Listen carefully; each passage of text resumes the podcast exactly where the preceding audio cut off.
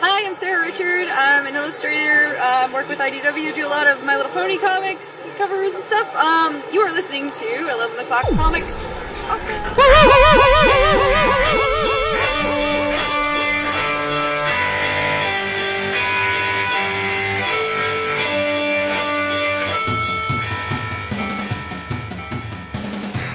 I did not detect the slightest football during that movie. David, did you? What's what's up? Is, is this two weeks from now, Jason? what's going on here? Crazy. Oh, there he is. And you could have always used the fact that we had to grab two people to fill this. I was very uh, pleased that my Jason in arms, Jason Tomio, made that point on Twitter. It's true, but I, in our defense, I decided, hey, Jason's not here. Let's elevate the smarts this week. I, I, Right. I appreciate Tomio for, you know, mentioning my little comment about us needing two people to, to fill it for What's Jason. what's the crap Jay said? Um, he made a tweet like he doesn't have any friends. That's bullshit. I'm your friend, Jay Tomio. He, oh, he said that really? Oh, yeah, he's like, I, missed don't that. have any friends. He's, he's that. trying, trying to be all thug. He's like a world traveler, recluse, sort of. He's Yeah, got a heart. yeah. He's not shitting me. You know.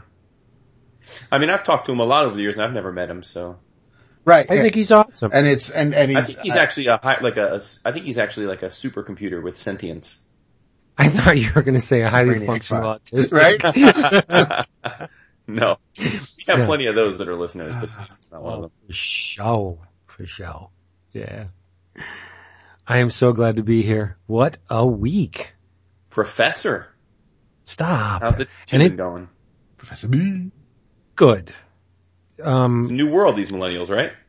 exactly. And I'm a little bit mystified how someone who is devoting their entire life to art can't be hungry for it. Like, I just don't get it. Or ex- at least excited for it. They sit there and it's just like, is there anybody in there? Hmm. Hello? Like, hello? Hello. And, and you know it's me, so I'm not just, I, I'm not the Visine guy. You've been like, how you been vibing with the kids? Like they've been like, No, I think they're great and we get along well. It's just that it takes, it takes, uh, I don't know what it takes to get them enthused because I haven't managed to do it. yet. drop the hammer on the grades, then make sure they know. Uh, that's a way to do it, but I'm, I just don't want to, um, turn them to the dark side. Like fuck him. Hmm.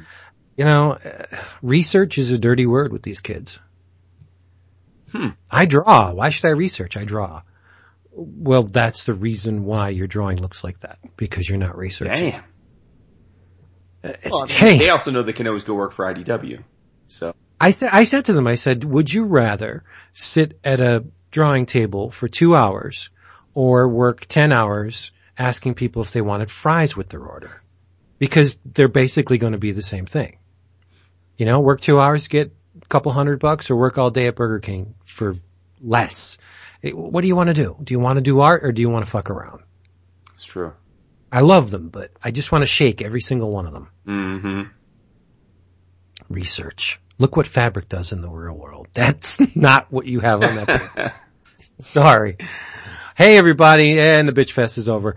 It's 11 o'clock comics, episode 437.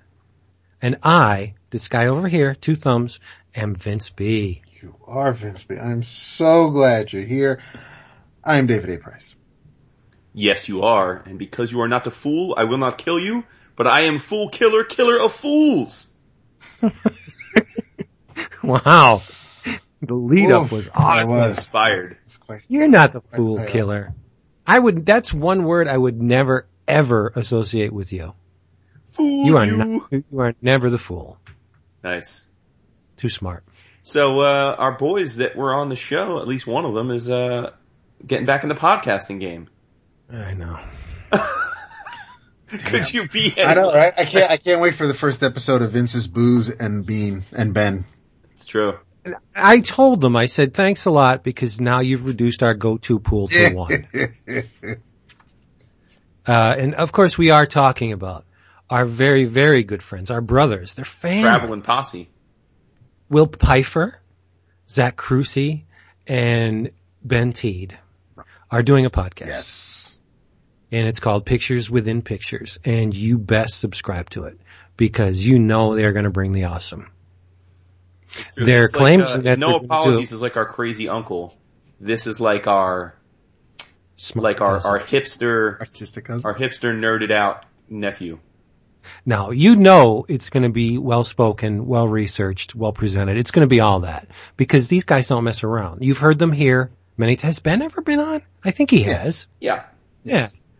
And we've been on with Ben and Zach and, and, Yes. you know, Will's a frequent guest of this show. So you're already familiar with this show. You should just go to iTunes. I don't even know if it's time, but keep it in the back of your minds. Pictures within pictures. Subscribe to this damn thing. It's gonna be a good time. And it, it, it kind of burns because I was the one, I'm always the one who pushes for Zach to be on the show with us. And he told me, he said, you know, I had so much damn fun on that episode. I said to Will, hey, let's do a podcast. I'm like, I knew I shouldn't have asked him. I knew it. Because they're a threat. They could be a threat to us. Let's slow your roll. Yeah, there is oh, Ben. Apparently, I mean- already drinking.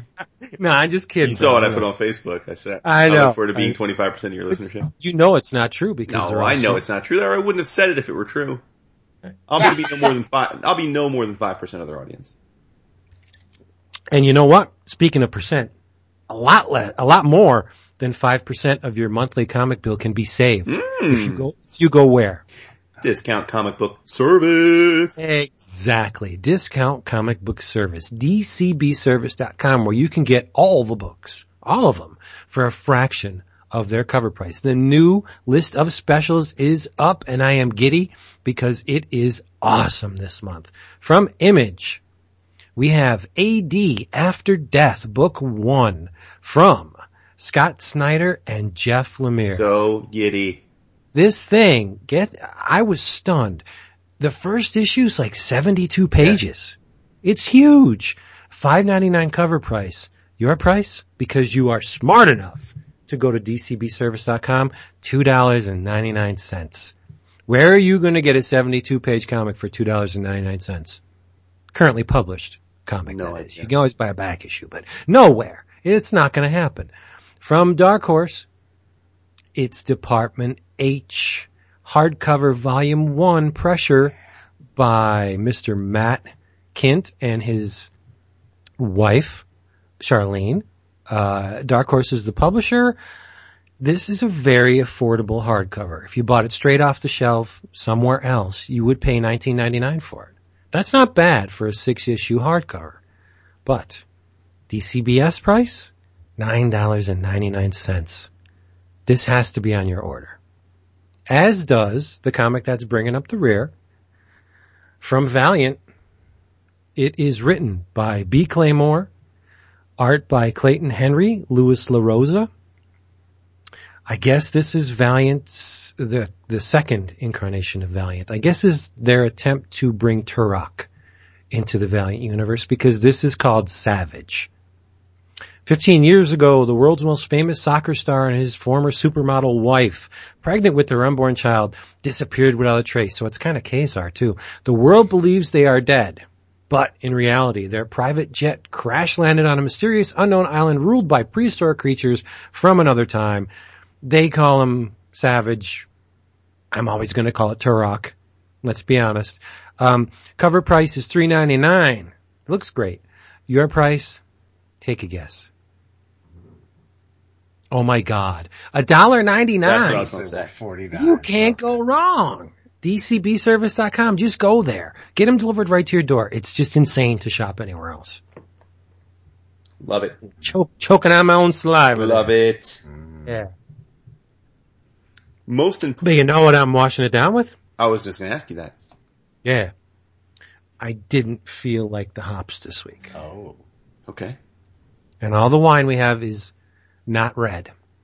Oof. So you don't So have I the am wine then. I don't. I'm drinking Diet Rite Pure Zero. Oh, can we hang up? No, this shit's great, especially when it's ice, ice cold. It's fantastic. It's better than Diet Pepsi when it's ice cold. Let it get room temperature and all bets are off. Mm. So, so what are you drinking, Mr. Fancy Pants? Uh, David, he's talking to you. Fancy pants. Actually, you have to be wearing pants to be called fancy pants. Wow, nicely done, sir. Wow. Hugo, Boo. In flagrante You can fill it delectus.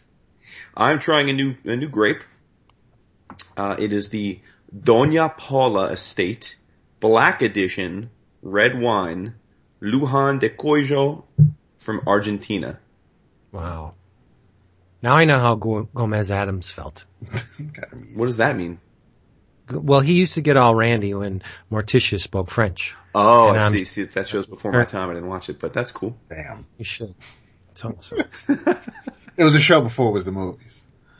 yeah, and there's no color in it too, so he'll hate Yeah. it. Oh, that's the worst. Yeah. It's almost as bad as the honeymooners.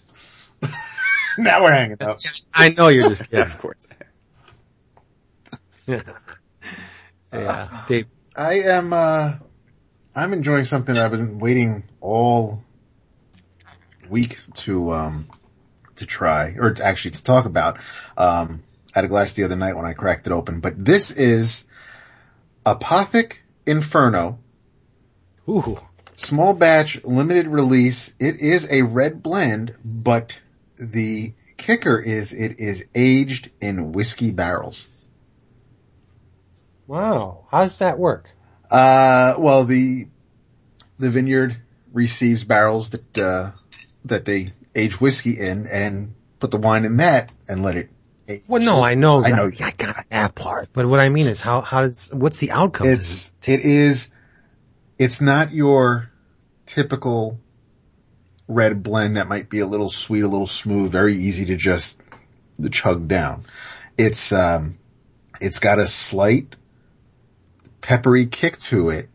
Uh just like you really can't chug a whiskey and and just gulp that down uh, aside from a shot. You really can't do that with this. This is not um it kind of almost forces you to take it slow and, and, and take nice, nice size sips. But it is, it's, I definitely taste or feel the, uh, the, the sting from, from the barrels, from the whiskey barrels, but it is, uh, but there is, it's, it's definitely wine, but it's not a, uh, it's not so smooth. There's there's a little bit of a bite to it, and, and I am really really enjoying it. And it is limited, so I'm going to have to run out and get a few more bottles to just sit on them.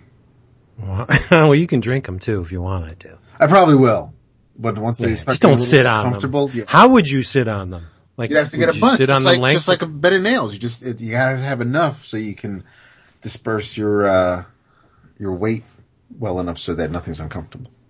or you could invent new ways to take the cork out. Ooh, Yeah. Hey, we have a thank you. I have a couple, but go ahead. Okay, I have one, and it is awesome It is awesome. It is extremely awesome. from John Boren, our buddy. We got his new mini comic Emphasis on the mini. called, yes, called Interactions. Love this cover. I read this, well, it's, it's, I read it. it's, uh, wait, you do read it. Come on, you do read it. You experience it. It's like a story. It's, it's, it's a wordless comic for anyone, um, who has read. There was an anthology published by Fantagraphics a while back called Abstract Comics. It was edited by, uh, Andre Molotiu. This interactions would have been perfect for this anthology. I, th- I think it's magnificent. I, I looked at the cover and I'm like, there is a strong Keith Haring vibe going on here. And that's a good thing. And it's, if I'm not mistaken, it's a screen printed cover. I love it. Yep. Absolutely love the cover. Black and white, hand, hand, uh, bound. It's, it's hand cut. It's amazing. And the mine came with a sketch. I don't know if yours did. Well, what'd you get a sketch of? Take a guess. Man thing. Close. Doomsday. Doomsday. Alarm. I love Doomsday. Really? Do I, do we even have to say that anymore? No, we don't have to say that anymore. No. What'd you get? I, I didn't get anything. No, David, did you have a, Yes. have a sketch in? Mine had a uh, pretty kick-ass sketch of uh, Green Lantern, Hal Jordan, and uh, and Do with you- a very you- nice uh, handwritten note by John in the back. Yeah, you love Hal. Always been.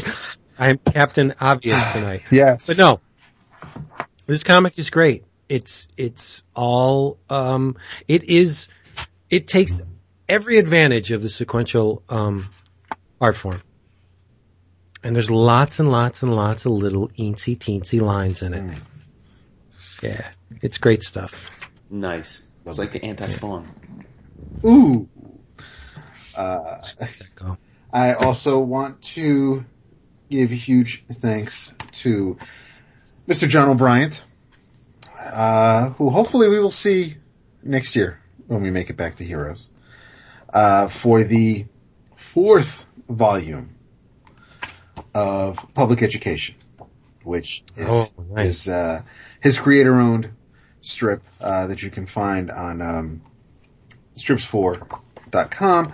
Um, it is uh, along with a bunch of other strips, uh, BDR, Mars, Awful Lot, a bunch of comics on uh, strips4.com. But uh, John is a teacher, and this is a these are three panel strips of uh, a teacher and his kids in class asking silly questions and, and just living life and everyone has a, every strip has a teaching tip.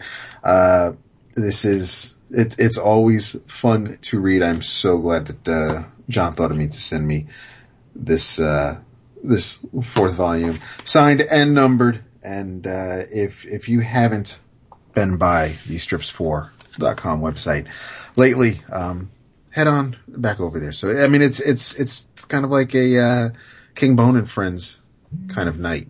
Uh, Yeah, and I didn't follow up on the John Boren book because he doesn't have anything in here about where to get it. Grids, Lines, and Circles by John D. Boren, Yes. limited edition, and it's numbered. Um, and on the back, inside back, it says special thanks to my family, Kingbone Press, and the 11 o'clock comics community. So I'm guessing that you can get this at Kingbone Press or just Google interactions and John Boren. You'll probably find a way to get it. B-O-R-E-N. Yes, that's what David said. And anybody has a copy of Abstract Comics from Fantagraphics, I can't find mine. I'll buy it from you. There you go. There's an offer right there. Yeah, the well, not for what they're asking on Amazon used, but I'll buy it. Amazon used, it's over a hundred bucks. Hmm. Good times. Yeah, yeah, no thanks. Maybe we can search for it at New York Comic Con. Well, maybe we could. You can search for it for me if, if you want. Why you're not planning on going? Jesus, play along, will you? Cause that's just not funny, bro. It's really not.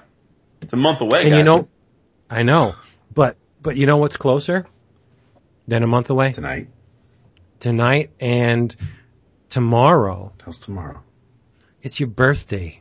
It's David's birthday tomorrow, which we'll probably be able to tell him tonight. But I said to him, "Isn't it? It's kind of sucky that Star Trek couldn't wait another day to have their 50th anniversary on David's birthday. That would have been the most awesome birthday ever." it's true. He would have had us, Star Trek, his wife, and a birthday in one Big day. doings. That's, Right. I'd have to, You that- taking off on the birthday? can't.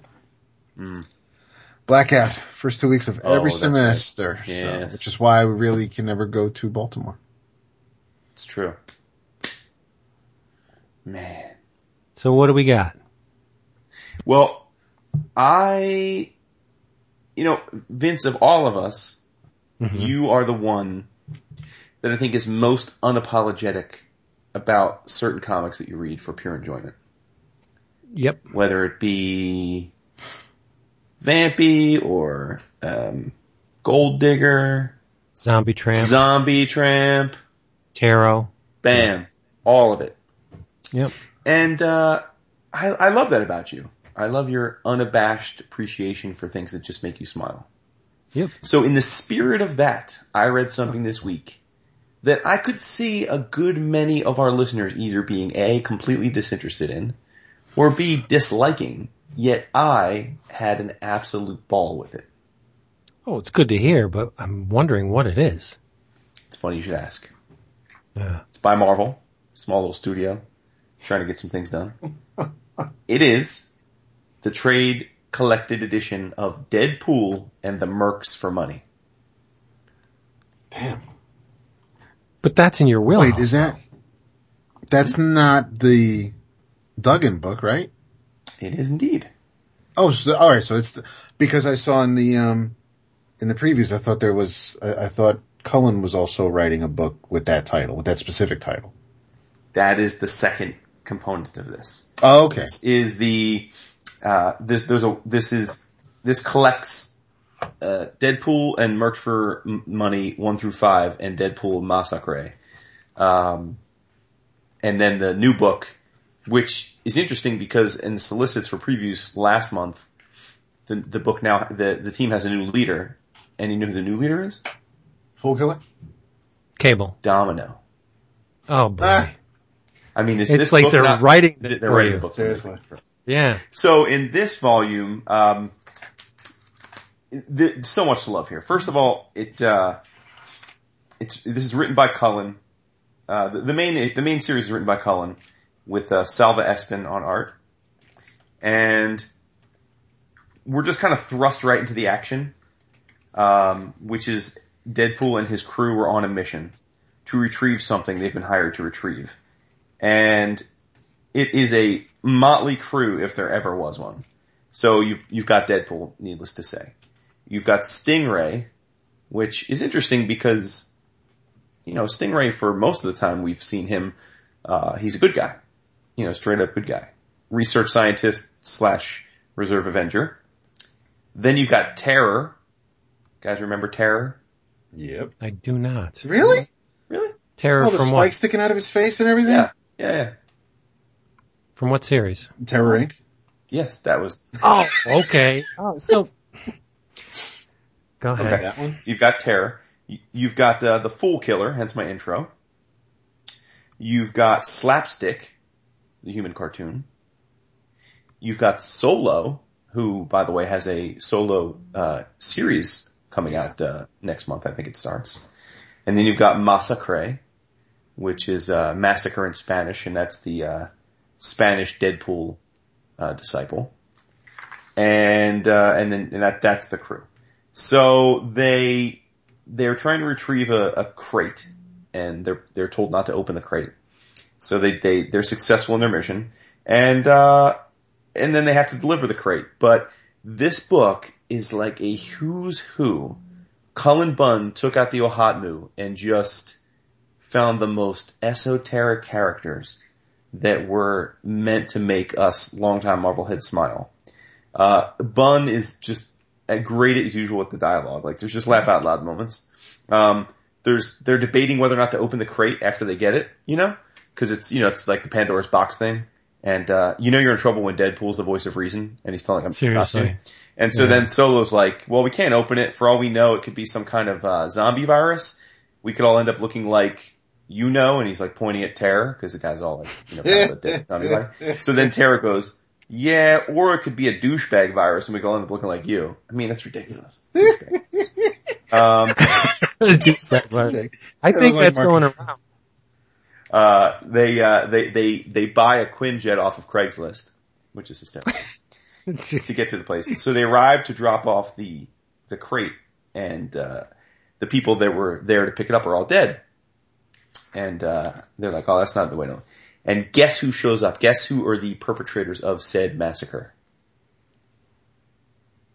Um, Brothers Grimm. It's not a bad guess. God. The Crazy Gang, Oh, Jesus. which we haven't seen, at least as I recall, since Excalibur. Remember? It's been a long time, yeah. right? The Crazy Gang, dude. I still remember. Remember Alan Davis, that nice um, Oh yeah. Baxter uh uh bound uh the the what was the it was the I can't think of the name of it the the big one shot that was the start of the Excalibur series. The cross sword time is- or no Wasn't it the sword is drawn? maybe that's it yeah. But uh so so there you got Tweedledee Tweedledum. You've got the Red Queen. You've got the Executioner, uh the Jester, uh the Knave. So they battle those guys. Love it. Of course, get the upper hand there. Um, but since they didn't have anyone to deliver the package to, they bring the package back to their hideout and decide to open it. And it is um, a recorder. Remember those green and yellow um, cyborg robots that had, were part of the Kree Empire, and they were kind of Yes. like watchers. So it's a recorder, but it's it's disassembled and it keeps speaking in in like random statements of fact from from parts of the future. Like oh, two th- like September four, two thousand and seventy seven, Galactus invade. You know, it's like and it's just spouting off these different facts. So they realize that there's a lot of value to this, and they kind of go on the internet and say, hey, we've got this thing ready for sale, and they basically open it up to the market. So of course, because they're idiots, and by telling the whole world they have this thing, all of the world's crime lords realize the value of having this thing that has seen the future and decide to come after it themselves. So these guys are basically put in the position of having to uh, defend themselves against all manner of threats. You've got uh, Crossfire. Remember the dude that's uh, got like the horrible. He's like a bad Deadshot clone. He's got the red costume with like the Deadshot like targeting thing over his eye, but he's it's a terrible costume. Looks like the Swiss flag. Um, you got Puma. you got Lord Deathstrike. Uh, you've got my boy the Taskmaster. And if I have one minor complaint about this miniseries, it's that uh, Espin can't draw the Taskmaster. Like it's it's not a great look for the Taskmaster, but it's still nice to see the dude because I do love the character. Um, so then you and then they talk about really digging in the crates. Jagged Arrow. You guys remember him? Remember Jagged Arrow? I do not. Christian Slater and John Travolta. No, dude, it's like a Oh, Hawkeye. it's Broken wannabe. Arrow. Uh, how about Crime Master? You're Spidey man. Vince knowing movies. Holy shit. You guys remember Crime Master, right? Yeah, Sure do. Okay. How about um, how about Death Shield? No. Looks just like Hercules, but has a shield that he throws like Captain America. Now see, what, when you let in with Fool Killer, Fool Killer would be perfect for this book. He's in it. He's in it, dude. It's one of the Did you say Yes, that? he did. Oh, I'm sorry. man. Way to pay attention. Uh, No, I- okay, how, here's one. I was searching for images to put on the Oh. How Facebook about page. Blood Spider? Blood Spider. hmm I do not recognize that. Spider Man. At least not. Titania. Okay. Wait, wasn't it- what? Isn't she in? Um, or did that that series end? The um, you got the page of art from it because Absorbing Man. Uh, they, they broke out of prison and, and She Hulk was in it and Luke Cage. What the fuck was the name of that? It was a group book. Oh, Pig Bro. Not- this is I know. I screwed up. Um, well, um, what, it wasn't Heroes for Hire. uh, the uh, the one with the with the hood is the leader. Uh, yes, Yeah, yeah, yeah. What's the name of that? what, Uh, but she was in that, right? yes. Okay. I think this is unrelated to that. Okay. for- different continuity, I guess, or different time frame. This sounds like it could be my Marvel Oasis. Dude, Mephisto. Oh, there you go. And it's hilarious. So all these guys are going to like, Deadpool sent different members of the team to these different crime lords to negotiate with them. And so he sends Massacre. Oh, and so the thing about Massacre, if you don't know, he was, uh, in the Deadpool series, he, he, he was a, a, a priest, a Mexican Catholic priest, and Deadpool confesses to him, and his confession is so crazy that the priest goes insane and decides he can't save the world anymore, so he's gonna start, like, purging the world of evil That's awesome. and he wears this horribly sewn, like homemade version of the Deadpool costume. But what's awesome is Bunn, he only speaks Spanish, dude. And there's no Well, translations. Yeah, right. That, that his one shot that that Duggan wrote Exactly. was Yeah, the one shot in Spanish. this. Yeah, I the figured. Okay. Yeah. And so he just speaks Spanish. Um, so they send Massacre and Terror to hell to pitch Mephisto. And, uh, like they're sitting there drinking tea with him and, uh, Mephisto's insulted that, that, that, uh, lackeys were sent, not the head man. And then Terror's like, yeah, but you don't look, you're the top dog either. Cause it's like the Mephisto that we're used to, right? The kind of the human looking dude with the red, you know, just like their big red, uh, Izod collar. And so then he, Mephisto morphs into like a giant, almost looks like Blackheart, like a giant red, you know, demonic version. Very well done. Espin does a great job with the, with the cartooning here. Um, and it just goes from there. I mean, it's just the adventures ensues and then they finally find a buyer and, uh, there's also the interjection of evil Deadpool, which for longtime Deadpool fans know it's a pieces of Deadpool got cut off as this often happens and they grew into another insane evil version of him. Um, they, they find a buyer and the deal is the buyer says, cool, I'll give you a billion dollars for it because he has an auction. Um, but you gotta bring it to me. And, uh, it's the Ozarks Kingpin, who I was not familiar with. So I don't know if that's a new thing or if that's something from a book I might have never read before. Dap's eating, someone's eating, eating something. Not me. Rapping. I don't make Rat, noises. rat, never. huh? I don't. Uh, Okay. uh, but the Ozarks Kingpin buys it, so they have, they agree to transport it, but they need a way to transport it, so they partner up with the Highwayman. Oh, neat. Yes, the vampire trucker. So, if, let's think about the, the, the amount of characters that we've seen already. So they're, they're riding to the Ozarks with the, with the crate, with the vampire, uh, highwayman. And of course, it's never that easy. So who comes to try and get at them? The hand. You've got, and this is like, you guys know that the next character I'm about to say is going to make you giddy. Big wheel. Oh, are you kidding Not me? Kidding you. Nice. I know who's coming. Slayback. I didn't see that coming. Yes, but remember something. I actually have a jam piece of Slayback. what don't you have a jam piece When of? you have a jam piece of Slayback, you pretty much covered a lot of it. Shit. Um, Slayback and then, uh, who, oh, and then, uh, the orb. Oh, see, I was almost certain you were going to say Razorback. No, no, that would have been a good one, but no. Uh, and then we've got, who else we have? We've got the Zapata brothers, the evil luchas. We've got, uh, Bruiser, another evil lucha. They're all teamed up now in a lucha group. Um, yeah, man, it's just, and, and they just keep having to battle all these guys and, and, uh, they finally come to a resolution, which I won't give away, cause, but it is pretty funny. And, uh, it sort of leads to the formation of, of the team, which then leads into the, the subsequent book. Um, but it's so much fun, man. It's just nonstop action, great humor. All these characters have awesome interaction with one another. They're all so different. Um, just, just nonstop fun romp of, of C and D list villains. It's just superb, right up my alley. Just, just this. Yeah, it does sound like a lot of fun. When you said um, Terror, I have never ever considered Terror part of the Marvel Universe. Yeah, He's he's Shadowline style. yeah, it's true. Yeah. And then they just kind of like appropriated him Yep. for um what books was was he um Marvel Team Up Right. or whatever he showed up. And it's just like so uh yeah, that's what threw me a Mm-hmm. little bit. Yeah, man. So, uh, so real, real cool. I just have to say it's, again, it's, I fully acknowledge this is not the kind of book that's, uh, you know, gonna, gonna get half of our listenership to run out and grab if it's not their thing. But, uh, but it's, yeah, a lot of fun.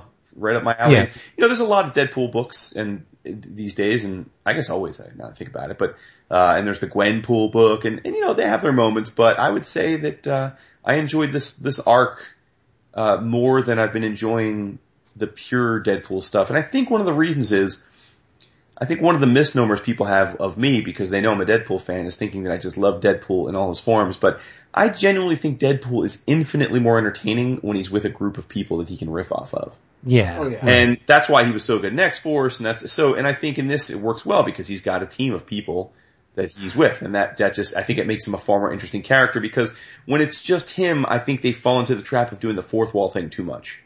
Yeah. You're a Deadpool elitist. You want the pure essence of Deadpool, according to you. And I, I, I think more often than not, you come to the show with Deadpool stuff that you don't enjoy. Yeah, I would say that's right. I mean, well, it's a little weird though. It's like, I, I mean, I think I read all the Deadpool stuff, but I rarely talk about it because most of it I find to be not like below the bar of what I consider the stuff that made me love the character. Right. Exactly. So when I come across something where it does rise above to, or to that level, I feel the need to show the love. So you're a man of very discriminating Deadpool taste. It's, it's like wine, women, and Deadpool comics. Those are the things Yeah. I'm discerning about. there you go. Mhm. I don't blame you. And friends too. yes. Aw. Two mistakes I see. Yeah. Uh, Damn, we've ragged on Zach and Will enough already. it's, it's true. Uh, David, what were you going to say, birthday boy? Just that, um, aside from the fourth wall stuff, what Jason said about the perfect Deadpool, very similar to what we were talking about with, uh, with Guy Gardner and being in the Justice League or with the Corps and not so great on his own because too much of one thing can be a little, right. Well, guy on his own is kind of one dimensional. Right. But you throw in ice and you have a very tasty drink. Mhm. see what I- see what I did there? I do see what you did there. Stevie Ray. See what you did there. Uh, David and I can tag team on a number of things. Please do. All right. I have to, uh, give it up from my brother Dap, he was absolutely correct in praising this book. It must be my birthday. Flawless, um, delivery from Mr. Price got me to read this because he promised me something and this book delivered. Uh, written by Dan Jurgens with almost all art by Lee Weeks. You also have Neil Edwards, Marco Santucci, and Stephen Segovia in here. Inks by Sergio Cariello, Neil Edwards, Scott Hanna, Jay Leisten, Art Thibert, and Lee Weeks. Colors by Brad Anderson and Jeremy Cox. It's an eight issue limited series, so there's a lot of people working on this. It's Lois and Clark. Yes. And the thing, I pulled it out of my box because I was very eager to get it. And kudos to DC for getting this thing out a lot faster than they've used to get. They've gotten a lot out. better at that. I have to give them credit. The turnaround on this book was lightning fast for DC. Marvel would have had it out the week after, but I gotta give them, um, you know, kudos. It, it was a good turnaround. And the trade dress on this bad boy, top of the book, it says DC, new logo, Road to Rebirth. Superman, Lois and Clark. They're covering the bases on this. Because I think you need to read this book if you're gonna understand what's going on in Superman and action and henceforth Justice League, right? And any book that Superman appears in, like Aquaman, um, you need to read this because it, it, it tells you what happened. And every page brings the love. This is old school, post-crisis Superman. Every page you get the feels. And I think there is, if I remember correctly, I don't know what issue it was in, but um, there is some thinly veiled commentary on the new 52 by Mr. Dan Jurgens in this Oh book. yes. Because Right in the um, first issue. And uh, i- beginning of is it in the first issue? Yeah, because Clark is is I don't I don't remember exactly the situation, but he's describing the the new world in which they find themselves. And he said this this world is so cynical. And and what what was the second word he used? Cynical and harsh, I believe. And that's exactly uh, that's a pretty damn good summation of the new 52. I believe I Instagram that page when it was when when it came out. But yeah, it was. I was like, that's that's it. It's it. The first couple pages of the early issues of the miniseries um, are flashbacks to to when Lois and Clark first and, and John first get to um, the new Fifty Two world, the, the post Flashpoint, and it's what bums me out is I found out after Vince mentioned getting the collection is that it does not include the two issues from last year's Convergence event. It doesn't include the, those two issues that tie into that, that whole thing, which brought Lois and Clark, our post-crisis Superman to, uh, back from wherever they were. And, and that, that's when we find out Lois is pregnant and, and she gives birth and how they can even have a child and all of it made sense and it was, it, it worked in that miniseries and now after Convergence, it's obviously it's a few years later because John is a small boy, but, uh, the first couple of pages of each issue kind of, it, it's pretty much from, Clark does have some things to say, but for the most part, it's, it's Lois because she knows what Clark was doing when they got to this earth and, uh, he's kind of hiding in the background. You, you kind of get a glimpse of when the first issue of Justice League from six years ago, five years ago, when, when they were fighting Darkseid, you see kind of Superman peeking around the corner, seeing that Yeah, yeah. unfold. So it, it does, you know what the best part of that was? When, uh, Clark says, I'm never gonna get used to seeing Cyborg with the, with the Justice League. yes, Yeah. yes. And it, it's true. No, I am, listen, I, this is one of those things where it, it could probably come out way wrong and not, and, and piss a lot not of from people you off, though. but from, from me, as, but not from as you. a, as, as a huge cyborg fan, as, as, as a really big New Teen Titans fan.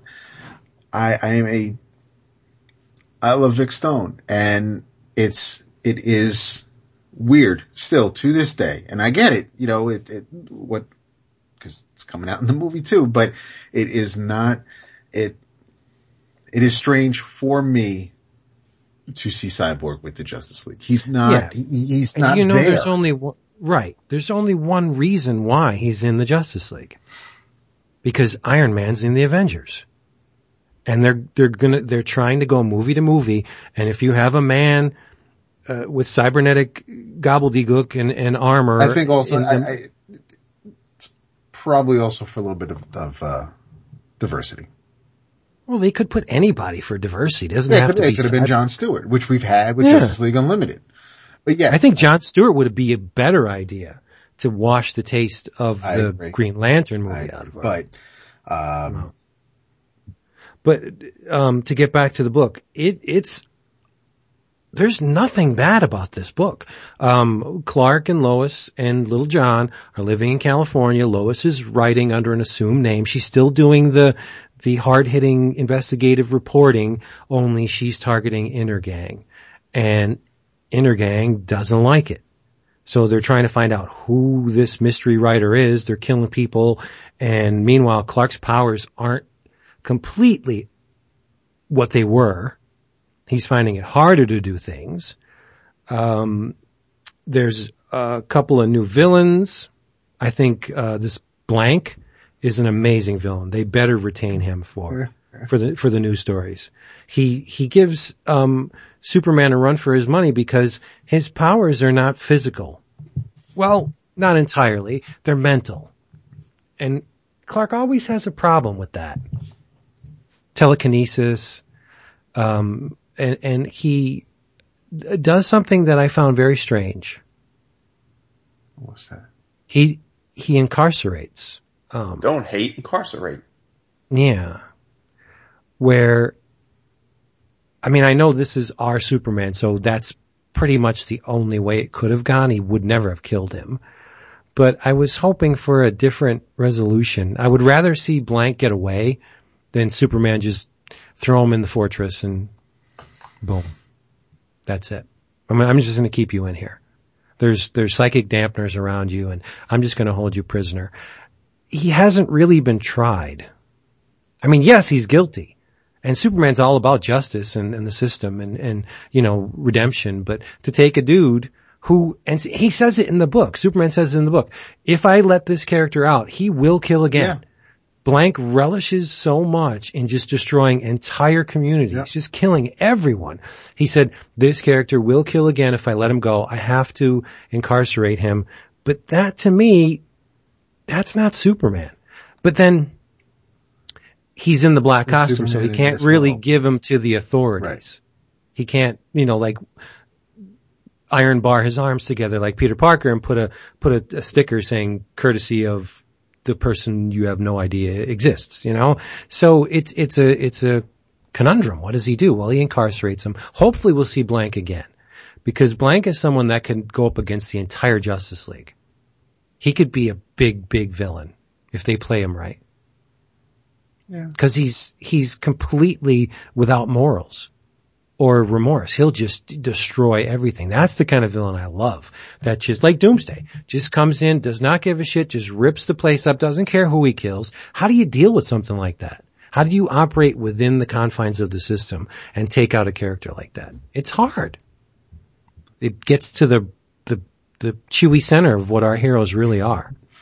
It's it's our Superman just on this world. So the the laws and no not literal are, are a little different here. They he like you said, he admits that Blanque will be up to no good. So no, he he's No. got to do. what I mean, he, and there are times where yes, we've we've seen him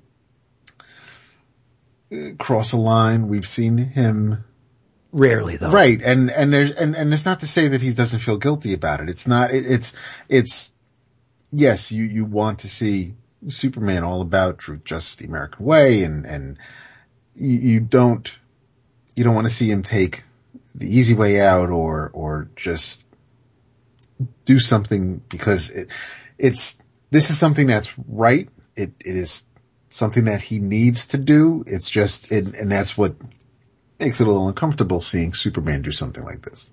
Yeah. But how about the little, um, teasers?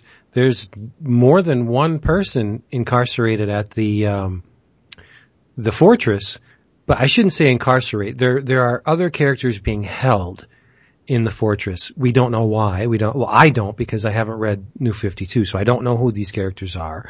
And Superman claims he's going to help them or with whatever problems they have, whether they're physical or health wise. I don't even know, but these characters are cool. And it, that's a little te- we only see it for like one or two panels. These characters that are in there. It's like, okay, we're eight issues. This is all you're going to see of them. Maybe we'll get to it in another book. That's, to me, that's cool. I love that. And there are other unresolved things in this book. Um, someone is searching for, uh, what, what is it? The obsidian stone? It's called? That's what it's called. Yeah, and it's in two pieces. And this woman is, is traipsing all a- across the galaxy, just killing what, just whoever she can get her hand, the, the coons, um, who else did she kill? That's an Uh, unfortunate name. the coond? Yeah. Yeah, I know. I know. But you know what I mean. Uh, yeah. Well, I know you didn't make the name up. I'm just saying. No, I didn't. No, but yeah. Um, I think that's she's why just- mentally I always call it like Kund. That's not Yeah. much better, but No, no, it's not, but Uh, and, and this woman, I can never remember her name, so I'm looking up now, but I should remember it because she is not reluctant to announce her arrival, telling you exactly who she is. She goes, I am Hyathis, High Panella of the planet Alstair. You possess the Oblivion Stone, not the Obsidian, the Oblivion Stone. Give it to me. And she could, this is a woman who can take a punch. Like, she goes toe to toe, toe to toe with Superman at one point. So who is she? Where is she? Well, we know where she's from, but what's the deal with this woman? Why does she want this? Obs- what is it? What does the Oblivion Stone do? We don't know because it's it's left hanging at the end, which is great because it'll turn up now. See, this is all this is all set up. It's a great story, but you have to admit the majority of the series is all setting things up for later storylines, right? Yeah, right. and it was great. And I have you to thank for getting me to read it. I am happy to uh to help, man. It, it's it was. I mean, all I remember when I was talking about it is, man, he's always giving. that. Yeah, he's going to read Superman. He's always going to give him a shot. He's always going to give DC, and it's. But it was one of those things where uh it You know why? all evens out. What happened? You know why I didn't give it a second thought? Because it was published within the confines of the New 52. They, they explicitly said, okay, new Superman, we're gonna start from scratch, we're gonna keep the numbering on action, bring Superman back to number one, post-crisis Superman, our boy's back, start here. I'm like, great, sign me up. And the fact that you kept mentioning it, see, you, you kept chipping away eating away at the uh, enamel Yeah. coating. yeah, and and I eventually acquiesced because you were right, and I should have known that right from the get go. But I'm me, right? And I judge if it was published within the brackets of New Fifty Two. F that. I'm not reading. Right, It. I don't. right. I don't want it. But now, the convergence thing that they uh, described with the Anti Monitor, did that happen in the main Convergence miniseries? Where they go back to the crisis I don't. and It, yes, yeah. It was. was- It was weird. It was. Yeah, a bunch of the um, a bunch of the the Earths, the worlds that um, that Telos was overseeing. That that was all brought together uh for the year. They they did kind of split up. There, um, you had. Um, I think you had Barry Allen. You had a few. Yeah, there were there there were some heroes, some of the older heroes, some of the some of the Flashpoint heroes, and they all um converged to uh to to overthrow the the big bad. So yeah, there was And, and that what that was what led to the reemergence of the multiverse, right? It undid what Crisis did. It, yeah, yeah, I, I, it was, this was not, um, yeah, you said, I, I was thinking multiversity. Yeah, no, it was, yeah, it, it pretty much did. It was, that, that's, Well, that's, that's how I, yeah, that, that's how I was, that was one reason why I was looking forward to, to reading it and seeing where, where we're going with it. Um, cool. was, I'm in. yeah, no, it, it's, And I, I think Convergence, the main miniseries is one trade, but then they, they, there's a really strange, yeah, they break certain books up and they, they pair up certain, yeah, like you'll, you'll get, the Hawkman and the Um, Right. Outsiders, and then it, it's like I don't understand how these, why these books go. To, I don't know if like it would be neat if the Steel and Lois and Clark books were in the same trade. I don't know if they are. But again, I each agree. convergence is only two issues, right. so they they gotta cram as many in in trades as they can. But it's it was it was packaged weirdly. I felt. Yeah. So there you go. Lois and Clark take Dap at his word. Believe him when he says to read something because he was dead I hot. don't believe you now. I just had all the feels when I was reading this. All them feels. Yep. All of them. I gotta, I gotta say, it's nice when you get all them feels. And you know what? It raised part of it in conjunction with the other book we read for this week raised a very good point in, in my mind. Whenever, um, the heroes are in solo books, if you have Batman acting alone and something of huge import impacts him, it's a Batman problem. hmm But it's not only a Batman problem. It's a Justice League problem. These characters carry their baggage into the league, whether the league wants it or not. Like, something happens in the book that we read where I don't want to be until we talk about it, but it, it's a big deal for Batman, right? And and he's got to bring this. He's got to take care of it, but he also has that family that it could impact. Something like Aquaman. The stuff that's going on in the current Aquaman where Superman has to confront him, it's like, you know, Arthur, cut the shit. Stop it. You're, this is going really, really wrong. I'm telling you to cut it out or I'm gonna cut it out for you. Like, so that's, that's an Aquaman problem, but that's a Justice League problem. Because these characters have to interact within this unit, and if there's friction going on or there's baggage, it affects all of them, right? Right. I don't think that's that concept is really explored significantly within the Justice League. That the book as it was in the New 52 was all friggin' action. I don't mind that, but I want to see some of the mechanics of this family dynamic. I mean, they're a family and everything like it the shit rolls downhill, right? So it's going to affect all of them. Whether they like it or not, I, somebody needs to. Maybe it would be the most boring Justice League story ever, but I, I think maybe a couple issues of exploring like how the individual crises affect that family unit. That that would be cool to read. Because Superman can't. He's in a he's in a, a rough spot. He's in the the the JLA with Aquaman, but then he takes it upon himself to confront him and saying, "You're you're fucking up. hmm You got you got to stop this." So that you telling me that doesn't affect their relationship in the league? Of course it does. And situations could go very very wrong because of this occurrence. I don't know. I think it's just food for thought. I like thinking about stuff like that. You're a thinker.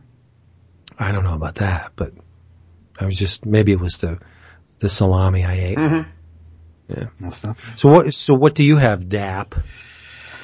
Go solo. Oh man. Um, I have. Let's see. We can. Oh yeah, there's another book. Okay. Um, That other great book. there's uh, Hope you agree. I agree. kind of. I'm a little nervous. I Um, am. I, I, I read through a bunch of um, various uh, Star Trek arcs from IDW.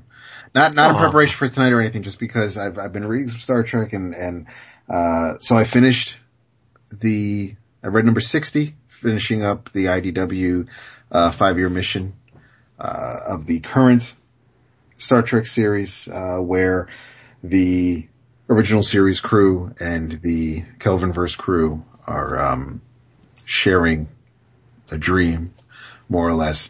Uh, but I read the, I finished the, the storyline where, where Q decided to, um, mess with the Kelvinverse crew. But the big thing was the four issue legacy of Spock where they're taking Ambassador Spock from his appearance from the, uh, the movie and basically what he's been doing while the movies have been, uh, going on. And, and what was neat about this is as he's living this new life or, or, or surrounding himself with people who he knew when he was younger, um, he, he meets, uh, Ambassador Pardek, who he dealt with on the Next Generation episode when, when, uh, Picard and Data went to Romulus to, uh, find Spock and, and it was the whole reunification thing going on. And that's when they're face to face with, uh, Romulan Tasha Yar. And, uh, there are, we, we find out how the other Vulcans felt about Spock because he was kind of viewed as an outsider when, uh, he, some of them do feel that because he's here, uh, they no longer have a planet to call their own because everything is his fault from when he tried to help Romulus and that didn't turn out too well. And now Nero and his crew decided to get revenge. Um, there is one Vulcan who looks an awful lot like Judi Dench. Uh, Tony Chastain was That's used- unfortunate. but it's it's not a uh it's no it, it she, she's it's she she can be quite fetching in, in certain lights I think so uh if if if you go for that the um Gilf. but no yeah but it's a uh it's it was a really neat story and and it, it ends where uh well they they they've kind of given away obviously we're not going to get any more Ambassador Spock in, in the movies and anybody who's seen Star Trek Beyond knows how that is, um, intended to and, and, and tidied up. But in this story, they, um, it's you know, thousands of years later after Spock has died and there's a, uh, there's a statue on what is basically New Vulcan. Um, and a child is, is next to, next to the, his father and ask, you know, why is this statue smaller than, than all the others? Was he not, was he not a great man? And the father saying that, you know, legend has it that, uh, when, when he was to be honored, Spock, Spock's only request was that, uh, his statue, uh, match his size because anything else would be illogical. But it was, it, it, overall it was a, um, it was, it was an interesting because aside from you know three minutes in in the second movie and and obviously not a whole lot in the third movie we don't know much about our Spock in this this alternate universe but this kind of um gave the character uh a purpose and, and an actual ending. So that was pretty neat. But it, it overall the um it's the uh just going through everything that, that I've gotten over the past few months and there's also the, um, Star Trek manifest where it was, uh, basically them meeting Manifest Destiny where they met, um, where they go up against some Klingons and we really haven't seen the Klingons a whole lot except for the second movie. Uh, this is, um, this kind of fleshes them out a little bit more, but you know, I'm, I'm curious to see where, where IDW is going to take the crew post Beyond, and uh, I'm I'm also interested to see what's going to be done uh, as far as Chekhov goes, not just for the series, but but but for future movies. I I, I don't want to see I don't want to see Chekhov replaced. I, I if if they have to um, write him off the series, then I'm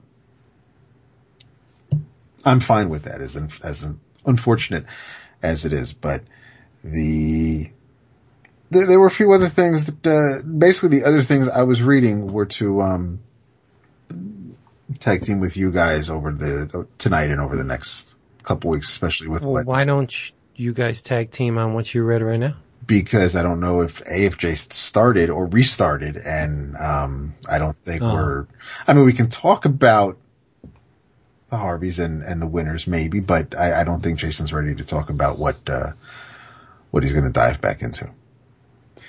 Well, I mean, just we don't have to make it a mystery. I, I just had said to you guys that uh, I had fallen off, uh, as I think you both had, uh, with our saga reading. Yes. I've kept buying it, um, but I haven't. I'm at least a year behind, Yep. and for no real reason, I guess, other than just you know, series get keep going, and you get intrigued by something new, and then you think I'll go back to it, and it just next thing you know, it's it's been a year.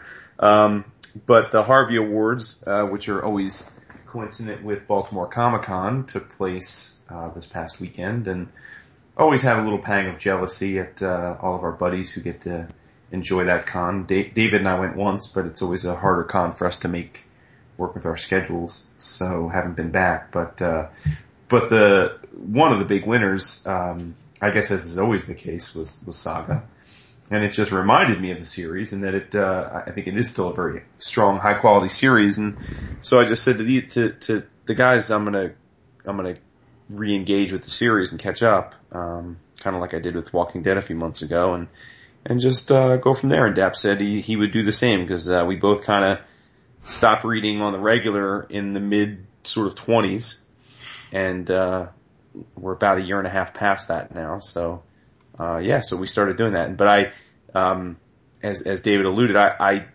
since it's been so long, I figured I would just go ahead and skim through the series from start again. And uh, I mean, this week I, I read through the first eight or nine issues again.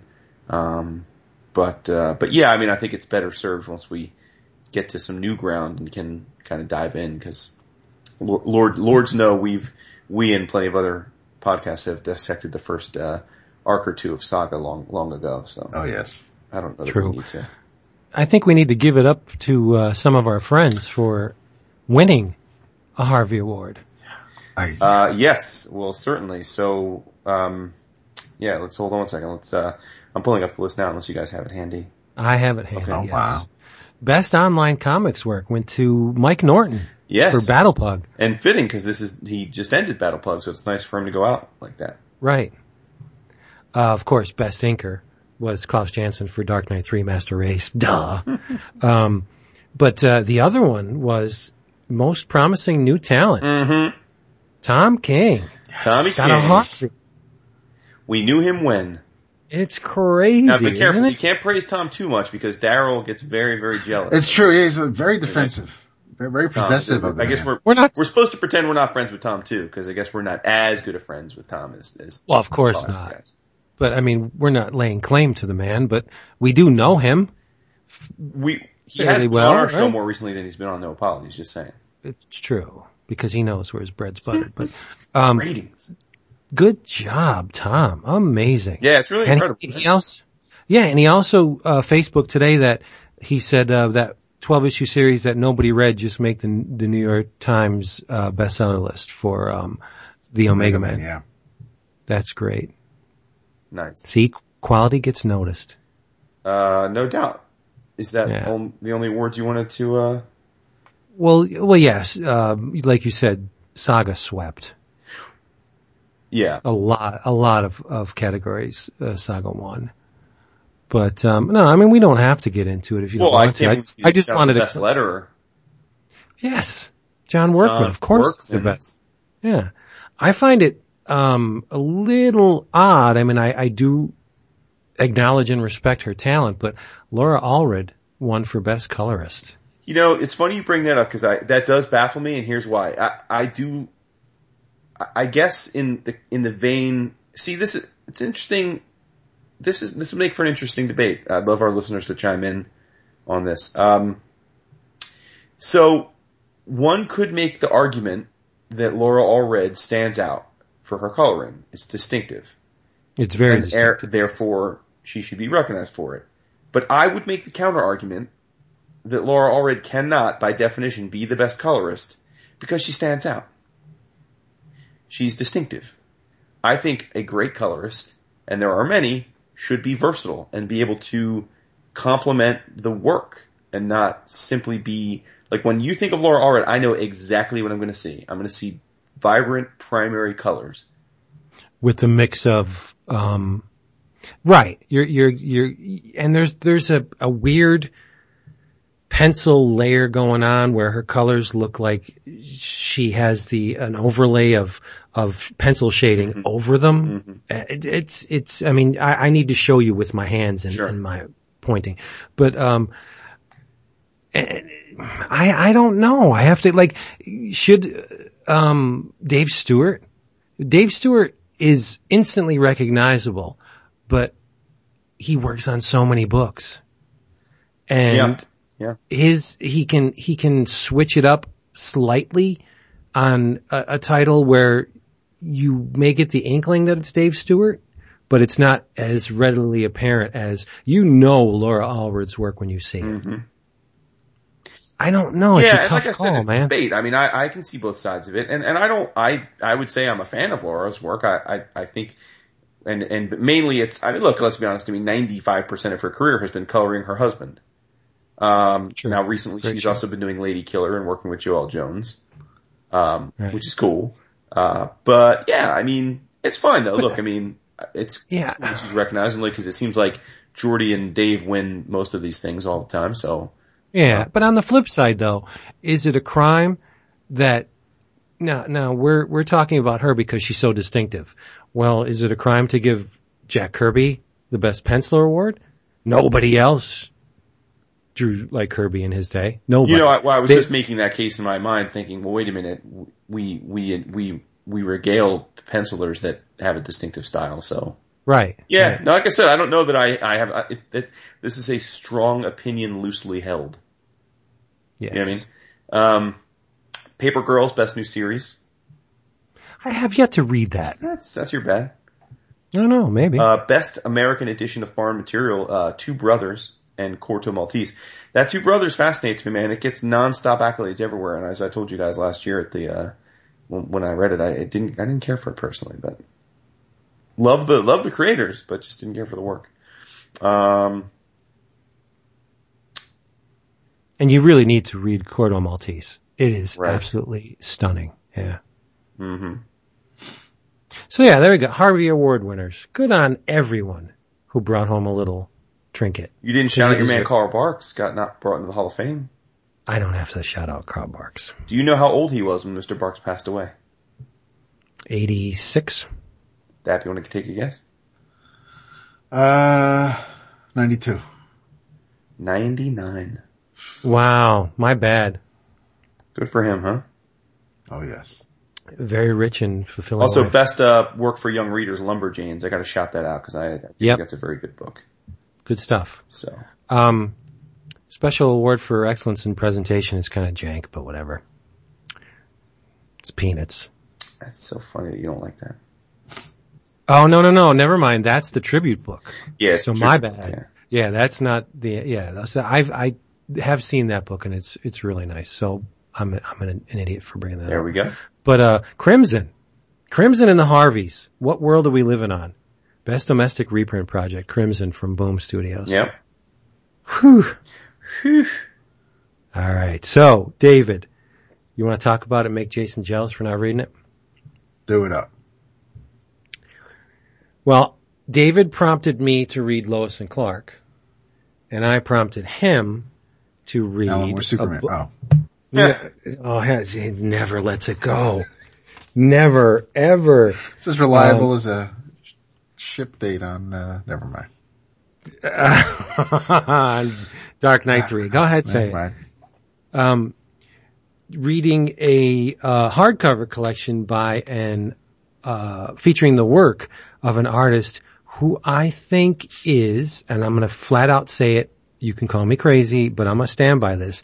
I think this guy is better than 90% of the people working at Marvel and DC right now. And he, I, from what I've seen online, he's finally getting his due. Um, was written by James Tynion IV. Uh, Jeremy Colwell was the colorist, and the artist is uh, Freddie Williams, the second. I, I cannot praise Freddie Williams enough.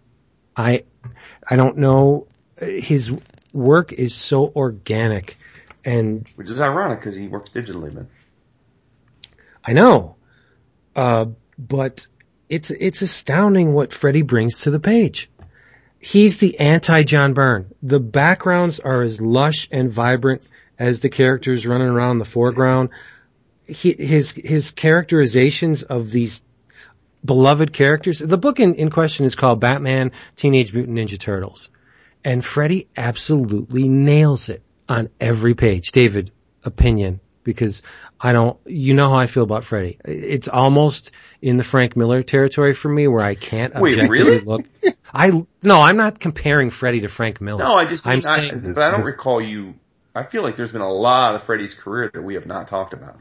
because there's been a lot of Freddie's career where he did not draw like this. Right. Well, that's what I'm getting at. See, so this is before you guys get into the book, and I, I you may be able to sell me on this one because I, I do like the underlying premise. But um, I first met Freddie back in the CGS days. He was, Exactly. a friend of the show, and actually, I actually now that you come, I, Freddie was one of the first ever sketch commissions I ever purchased at uh, episode 200 of CGS. Um, nice dude. Wasn't drawing digitally at the time. Well, was just starting to. And that was way ahead of most people. I mean, this was at a point when very few artists that were doing regular work Right. were, were drawing digitally. To the point where DC had him write a book on how to draw digital comics. Um, and again, just real talk, uh, he made a transition over that next two or three years to a style that I just completely fell out of love with. I thought it was much, much different than what he was doing on like Robin and those books.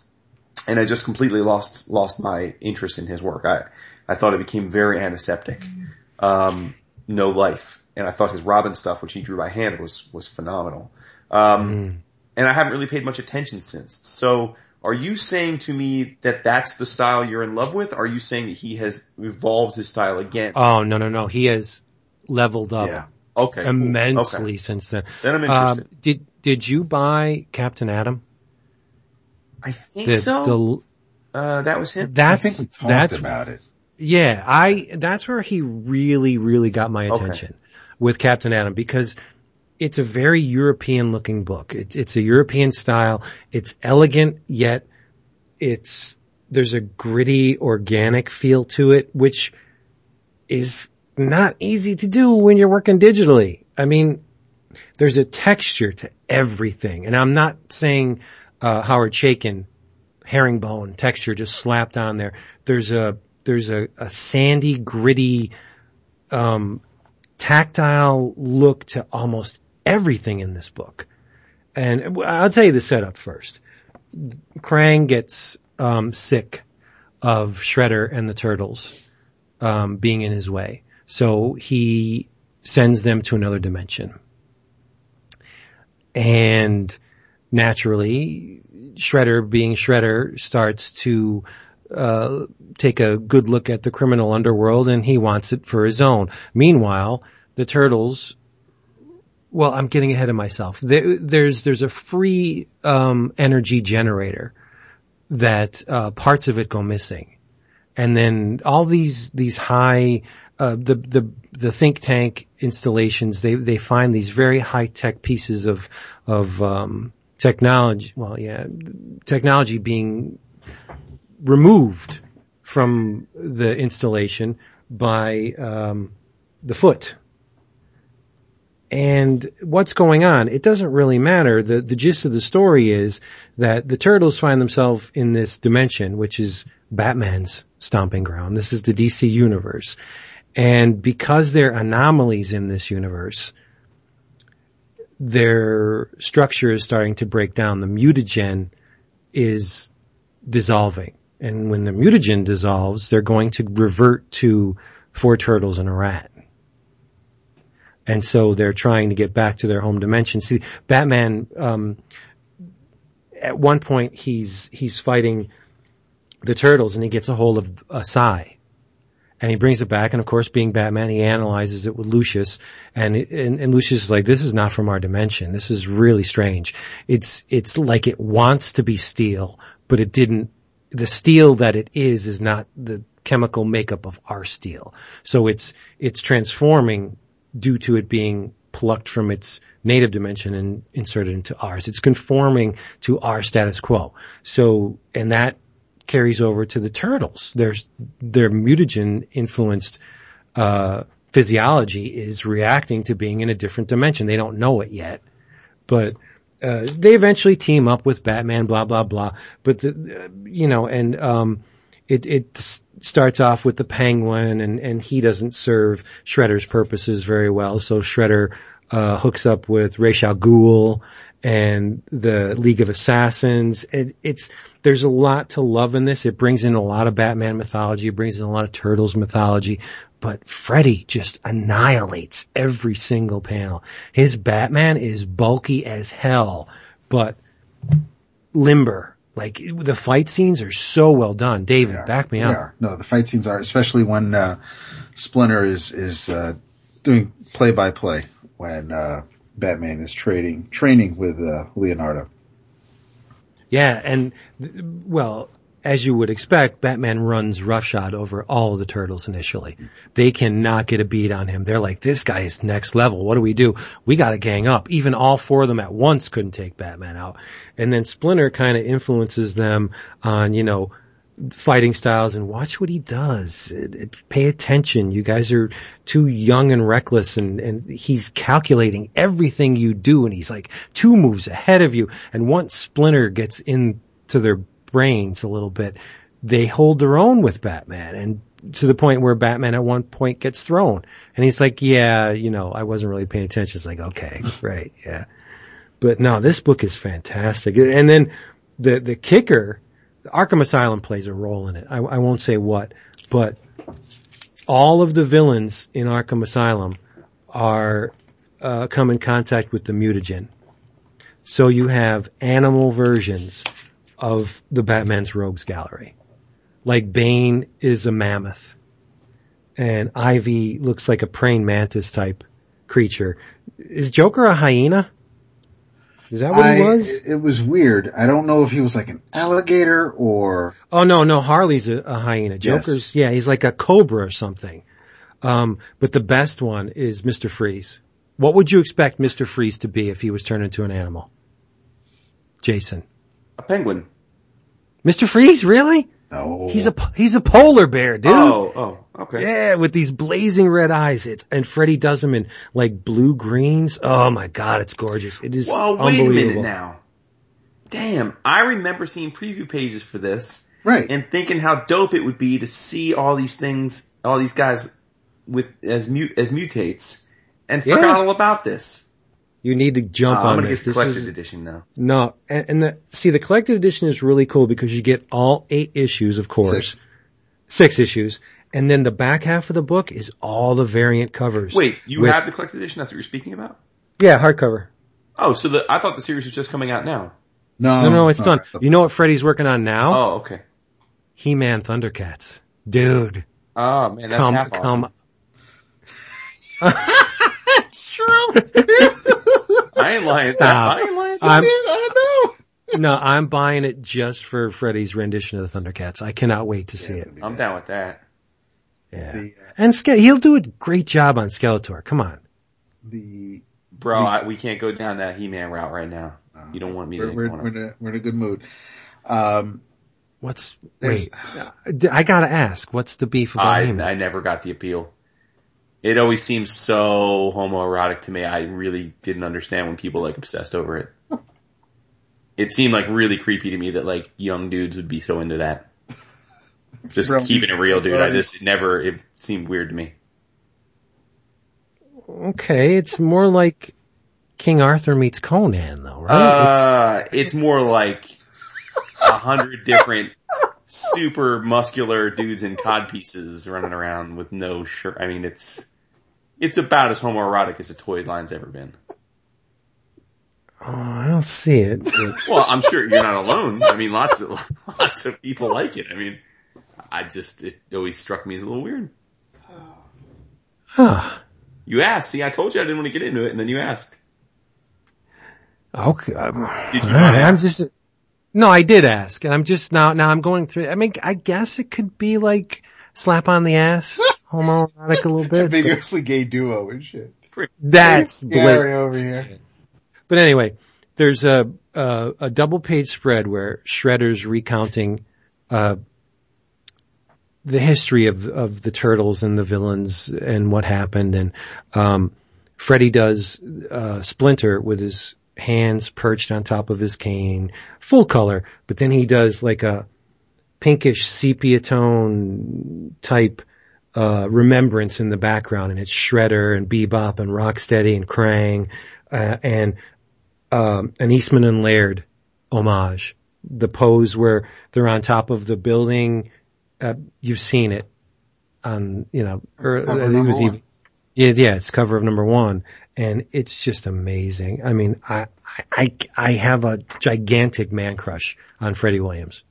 the every page is packed. There's the, it, from it, the double. There are a lot. No, not a lot. There are there are some double page spreads littered throughout, but they all serve a purpose. They're all they're all there for a reason because they're, they're barging in on a large group of people or.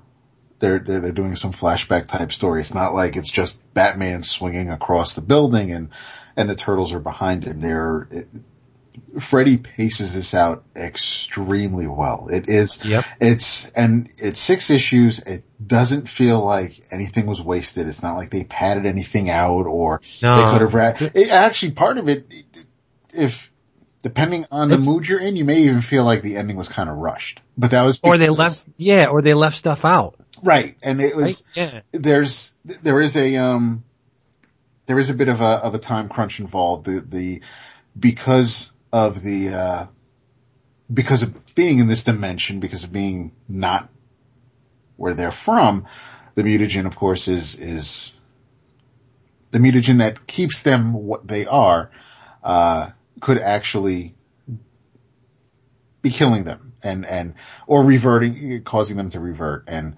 uh, if they don't go back home, they could end up just becoming turtles again. And, and, Right. um, and the voices of the turtles are all dead on.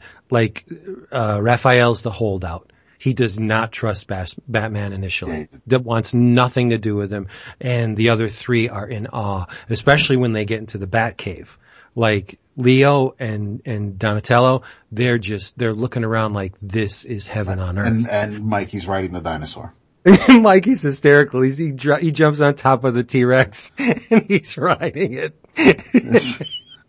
And even, I mean, even Alfred, Alfred is, is pretty good in this and, and, uh, you know, Damian is the Robin. He found, and that's the thing. It's like, it's, it's set in the new 52 universe. So, um, the characters that Batman's talking about are, if, if you're familiar with his universe, that's, it's, I don't, it's not, I don't think I'd feel like- call it timeless. Oh, you could read this, but if it, you should know your history of, of both properties and, Right. uh, as, as long as, you know, it's because it is Damian, if it's someone who's just, if someone's not familiar with Batman, loves the Turtles, and they're like, hey, it's Batman and the Turtles, and they don't see, you know, Dick Grayson or Tim Drake or one of the other animated or live action Robins, they may not quite know.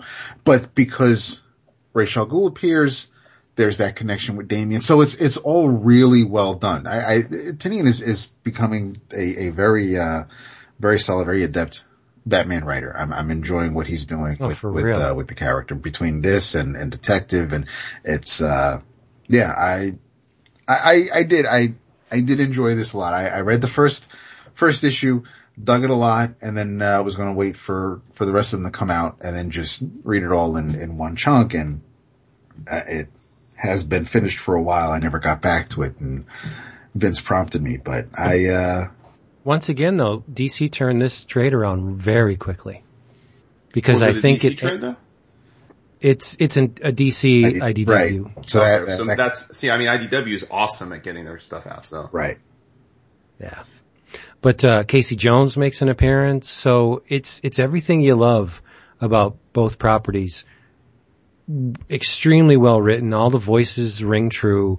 Um, beautifully illustrated and colored. It, it, I, I saw the first issue when it came out, and I'm like, okay, there's no way I'm buying this in singles because fingers crossed they're going to put out a hardcover, Mhm. and they did. And I, I, I, I really hope that history repeats with this uh, He-Man Thundercats thing, because Freddie's he he- he's a bottle rocket right now. He is phew, blowing it up. Great, great stuff. Nice. Yeah. So there you go. Well, I, but let's keep this train rolling. I'm having fun. I got lots more to talk yeah, about. Yeah, no doubt. Um, Um, can I can I do a little? I'm not going to get in depth because if I did, it would take me an hour and a half. But I just want to alert everyone: um, if you're old like us and were alive between the years of 1976 to 1986 and bought comics, there is a book out right now that you need to have. I read this thing cover to cover and it's a one of those instant wayback machines where every page has a warm and fuzzy. It is. It is published by TwoMorrows, written by George Khoury. We know him, right? And it is called Comic Book Fever, a celebration of comics, um, 1976 to 1986. A brief overview of what you will find in this thing. It starts off with uh, Spirit of 76 with Jack Kirby's return to Captain America. Goes over to Big Jim's Pack, an adventure team, Harvey Comics, Marvel Team Up, DC Comics Presents. There's a piece on John Romita and Spider-Man, and then it goes into Spidey Super Stories and the uh, the Rock Reflections of a Superhero, which I still have, Minty Mint on vinyl, and it's not Dark Side of the Moon, but I'll throttle anybody that tries to take my copy. Um, it goes into the Marvel Fireside books, the Origins, Son of Origins, Bring on the Bad Guys. Archie comics are in here, Dave Cockrum, and that band of mutants that he made famous. What If, of course. There's even a piece on Grit, Yep. the Grit newspaper that Gotta I sold. I was a Grit boy course you are. And Grit's in here. Um, then it goes into the whole martial arts craze with Shang-Chi and Karate Kid, Superman Muhammad Ali. The Treasury editions are in here. Uh, one of the greatest comics of all time. Um, the Battle of the Century, Superman versus the Amazing Spider-Man in here. The Hostess ads are in here. Joe Kubert with that Snyderman character for the Heroes World catalogs. Jim Starlin, Underoos, the Kiss Marvel Super Special, Marvel Premiere with Alice Cooper. I mean, I can go on and on. This isn't even the first half of the book. Dynamite, There's- the greatest kids magazine. Yes. ElfQuest, Color Forms, Neal Adams, Power Records, Charlton, uh, the, the, the rise of the miniseries is covered. DC's Dollar Comics are in here. This book is unbelievably good. It took me, I'm not kidding, at least three days to read it, where I, I, I could read nothing else.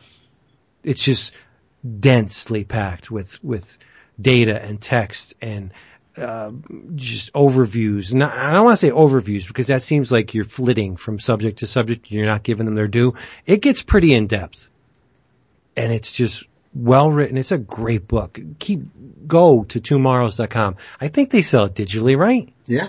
They have to. They do that with everything. Go get it. It is unbelievable.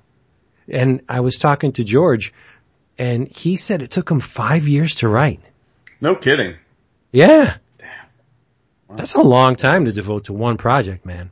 Yeah, no doubt. it's, well, it's, it's one project, but it covers a lot of ground. Yeah. Yeah. So it, it's not like he's just, uh, I wouldn't look at a project like this like, oh man, I gotta write this thing that's, you know, going over 10 years. Every day you can be like, I'm gonna write about the Titans. I'm gonna write, I'm gonna write about Secret Wars. I'm gonna write, you know, Yeah. so there's, there's just, and then you just gotta piece it all together. But I mean, there's, there's, there's so much here. There, there's nothing, there is absolutely something for everyone in this book. this is something you can buy and you don't have to be like me and devour it all in, in one shot. You can, you can read a section, put it back on the shelf, take it down a couple weeks later. Oh, you'll always find something to marvel at, pun intended, in this book.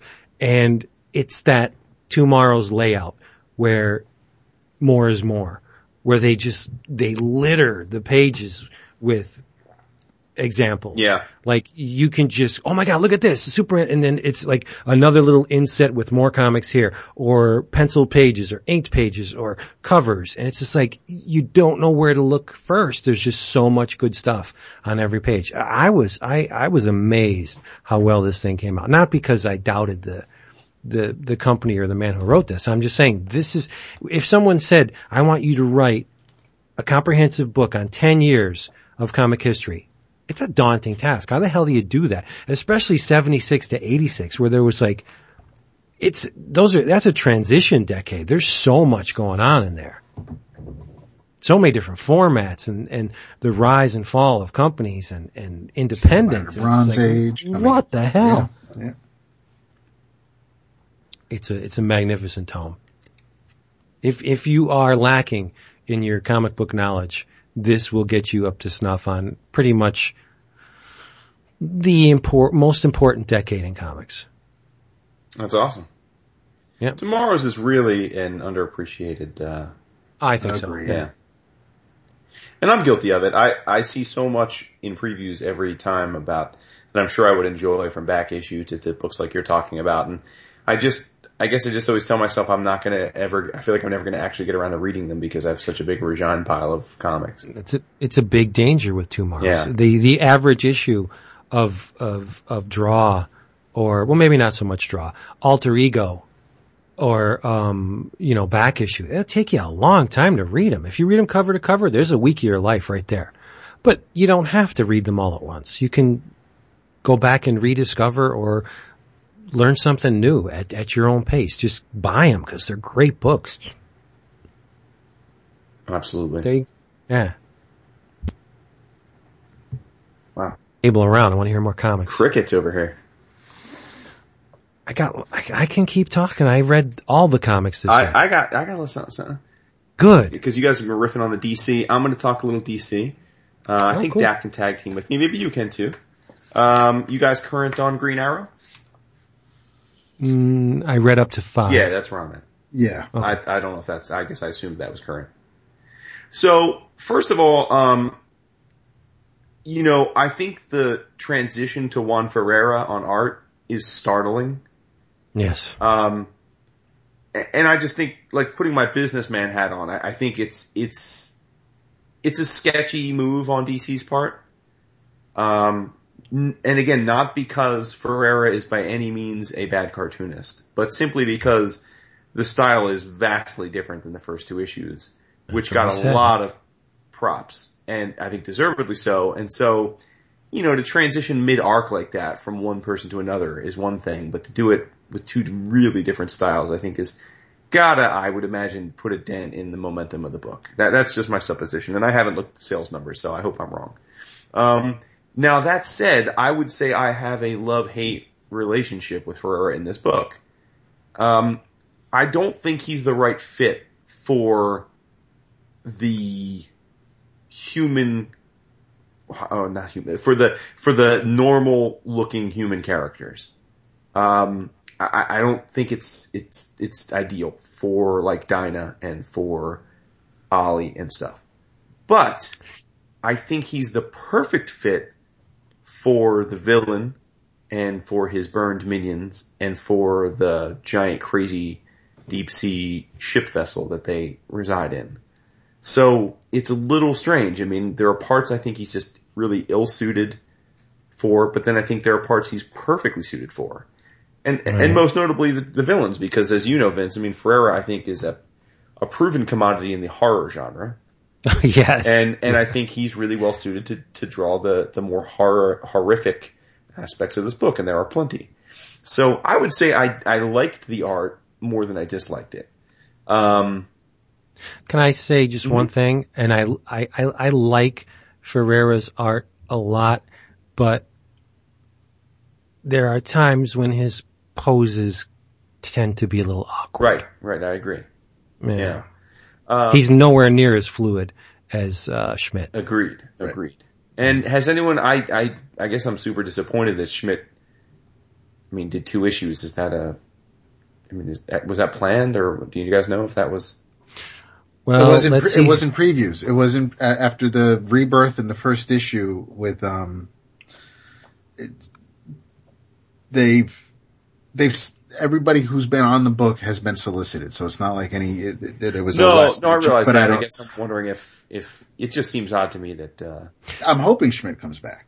Yeah, I think you guys are going to hate issue six. Lovely. oh, I thought you said you hadn't read issue six. I have it in front of me and I'm looking at it now. I didn't read it yet, but, uh, the art is done by Stephen Byrne. Hmm. It's very tight, very slick. Okay.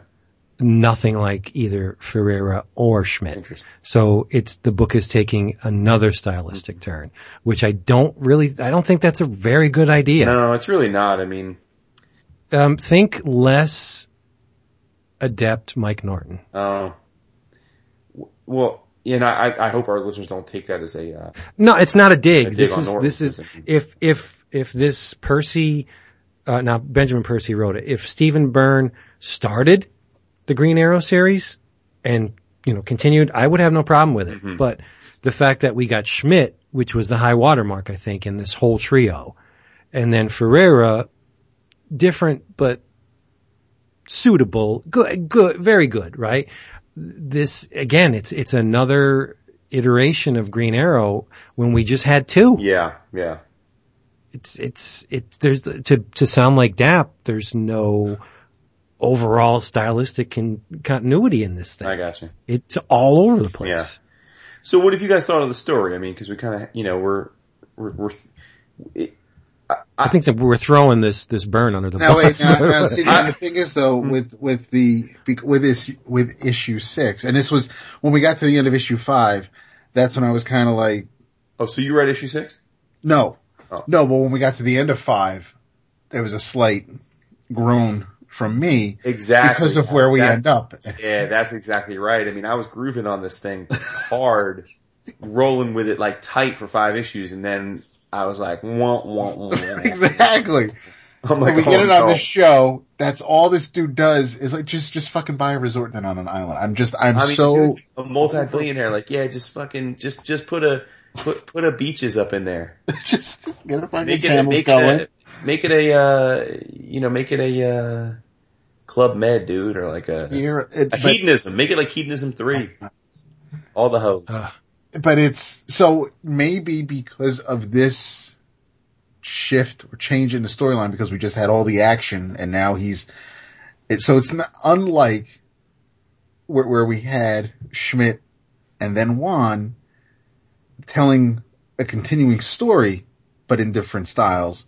Now this is a new arc, so I'm I'm giving the style change benefit of the doubt because it's a different setting and and and hopefully it works in this setting once I see it, but I'm not because it is a different arc. I'm not really looking at it as a fill-in or or a uh, well, it kind of is a fill-in because the continuity does not one pick up. or does it, The, it's about uh, the, the, from what I can tell, the story's about Amico, Uh, and it doesn't pick up on the island. It's it's um, oh, so we still get the island.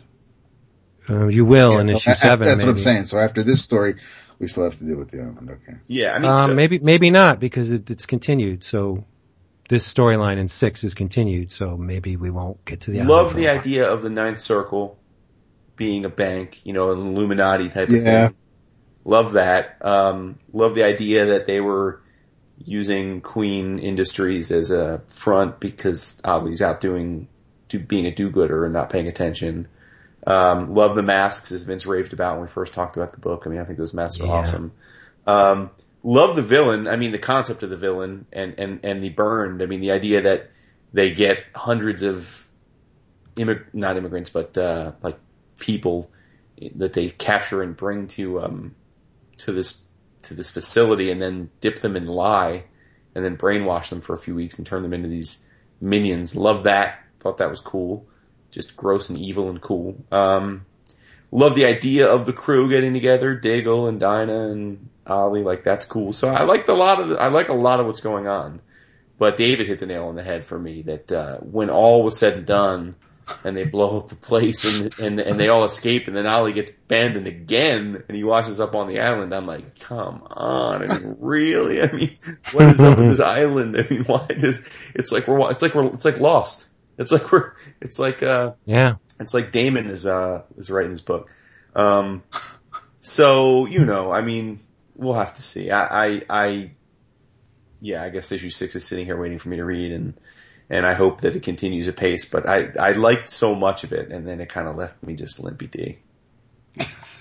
I hate Cialis after that last page. Worst rapper name ever. Limpy D. Yeah. but you know, I, I got something completely different. bring it three one eighty that shit. Oh, it definitely is. Uh, let's see. Written by Mike Mignola and Chris Roberson Two of my with art, tweets. with art by one of my heartthrobs. Say it, David. Christopher Mitten. I was gonna say. Oh yes, so- Christopher Mitten. So, good at the jam pieces. Oh, color art by Dave. So good. Color art by Dave Stewart. It's all about him. You know how Hey, it's at least I have a Sienkiewicz now. That's what I was just gonna say. It's a wild shot by Sienkiewicz. It's awesome. This is called Rise of the Black That's Flame, number one.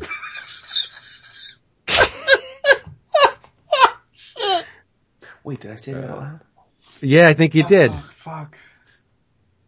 Anyway, Tell me more. uh, Rise, Rise of the Black Flame, number one. It's a prequel to the events in uh, Hellboy and BPRD concerning that recurring character we've seen more often than not, the Black Flame, and it um, it stitches stories together featuring yet another Mignola character, Sir Edward Grey, to the larger Mignolaverse tapestry. He's bringing them all in, consolidating his his his characters. Um, it's set in 1923, I believe. We're in uh, British colonial Burma, and these young girls start um, going missing. Which, if they were Burmese, would not have been a concern, but two of them are English. Uh, so witnesses report these weird hooded figures absconding with the girls. One of uh, the bystanders that tried to help one of these little girls turned up dead, strangled. So, um, it being British colonial Burma, Sergeant Jeffrey McAllister and uh, Constable uh, Shadu are brought in to investigate, and the pair eventually cross paths with Sarah Jewell, who was the sidekick of Sir Edward Grey. And McAllister, he remembers, he, he recalls a meeting, uh, her and Grey in the field during, there was this nasty business when, um, a burst water main awakened this slumbering, um, it's, it's like a six-legged spider monstrosity, which was under, uh, Ludgate Circus. So that kind of shocked him and awoken him to the fact that there's big, nasty, uh, arcane uh, monsters in the world. So uh, he and he's like, you know, I wouldn't have believed it, but I saw it with my own eyes. And there are things out there you don't want to see. So he, it, it's like an awakening for him into the the the seedy uh, nastiness that underlies the Mi- Mignolaverse. Um, but they're they're they're pulling this grand narrative together, and it's just basically a setup issue, but it's a solid one, right? All the characters are in place. There's a couple hints at the darkness that will eventually fall, but it's all beautifully illustrated by uh, the great Christopher Mitten, and Mitten's style seamlessly just slides into that established look and feel of the Mignolaverse books. Like he has an uncanny uh, visual shorthand. Mitten doesn't overwork anything. Uh, he just very spare style when when he's not working in the shadows. Like his his character design, the lines are few, but the ones he puts down, they're perfect. They're exactly where they need to be. Um, did I say who colored this? I think I did. It's Dave Stewart. Um, wow, what a surprise! But the the first page, Surprise, surprise, surprise. No, the first page is cool because it tells you exactly when this is happening. Mhm. You, you're going going from the present day BPRD, well, not present day, but relatively recent Right. BT, BPRD when um, you know it starts in 2014 and then it goes to 20, 2006 and then 1944. So you see Sledgehammer is even brought into this. It's and then it goes to 1932, uh, and then 1923. And I'm not going to reveal what the panels are. If you want to see those, come to our Facebook group because I'm definitely putting that page up with the frogs. It's in the the black. It's amazing. Everybody's working in concert here. Mitten, um, the writers, uh, Stewart. This page is magnificent. If I could own a page, that's the one I would want of Mitten's work. It's great. It's a, it's a great it black. I have two away. pages. I have two pages of Mitten. You do He does. Yeah, from Umbral. from um. Yes, that's right. That's right. Love And. I got that fat ass jam piece, son. I know. His I know. Mitten's Black Flame is is very disturbing. Yep. And then he because it's the Black Flame, and he's got all this uh, the the aura that surrounds the Black Flame. He can go in with the toothbrush and I'm assuming that's how he does it. Uh, spatter some ink on there and get all nasty with the with the white out and just goop it all up, and it looks great. It looks fantastic. It's it. There's an energy to Mitten stuff that is just.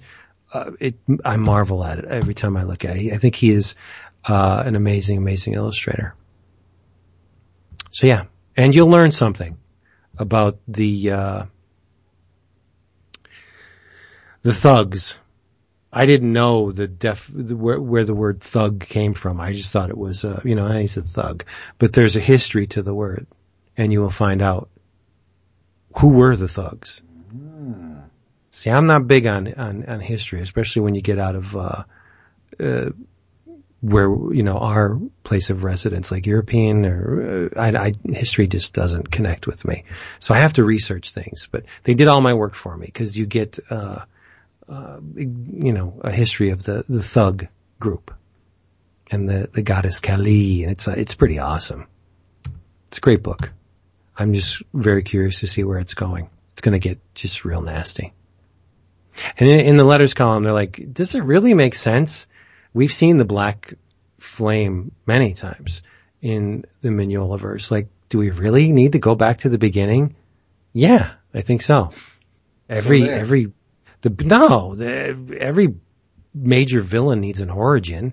I mean, because there, there have been various characters in the guise of the black flame. The black flame is not one character that you know, with a timeline that begins here and it's the same character in the present day. It's not the same character. The Black Flame is not, it's not a flesh and blood character. It's a, it's a, it's an entity that, you know, consumes various, uses vessels, if you will, over a period of time. And this is the original vessel. And then we saw, you know, uh, in Lobster Johnson, it was, uh, Diestel and, and then in, um, other ones in, what was that guy's name from Zinco? Uh, the guy that made the suit. And, um, King of Fear. Uh, I forget his name. But anyway. So the Black Flame is not a, a, a, the same character every time. And that's, we're getting the, the origins of it. That's perfectly fine. I want to know this. So bring it on. And it's published by Dark Horse. Let's Read it. Wow, crickets. Nah, dude. Just wrapped up. Sounds good, dude. I mean, I, uh, I- I'm woefully behind on all Mignolaverse stuff. Yeah. I, me too. I have about 10 issues of Lobster Johnson to read and I didn't finish Hellboy in Hell yet. Mhm. And I know there's like a woo big, big to do at the end, but I didn't get there yet. I- I'm only like halfway through it. I let them stack the, the Mignola verse books because the, well, they'll always be there in theory That's true. unless he gets tired of it.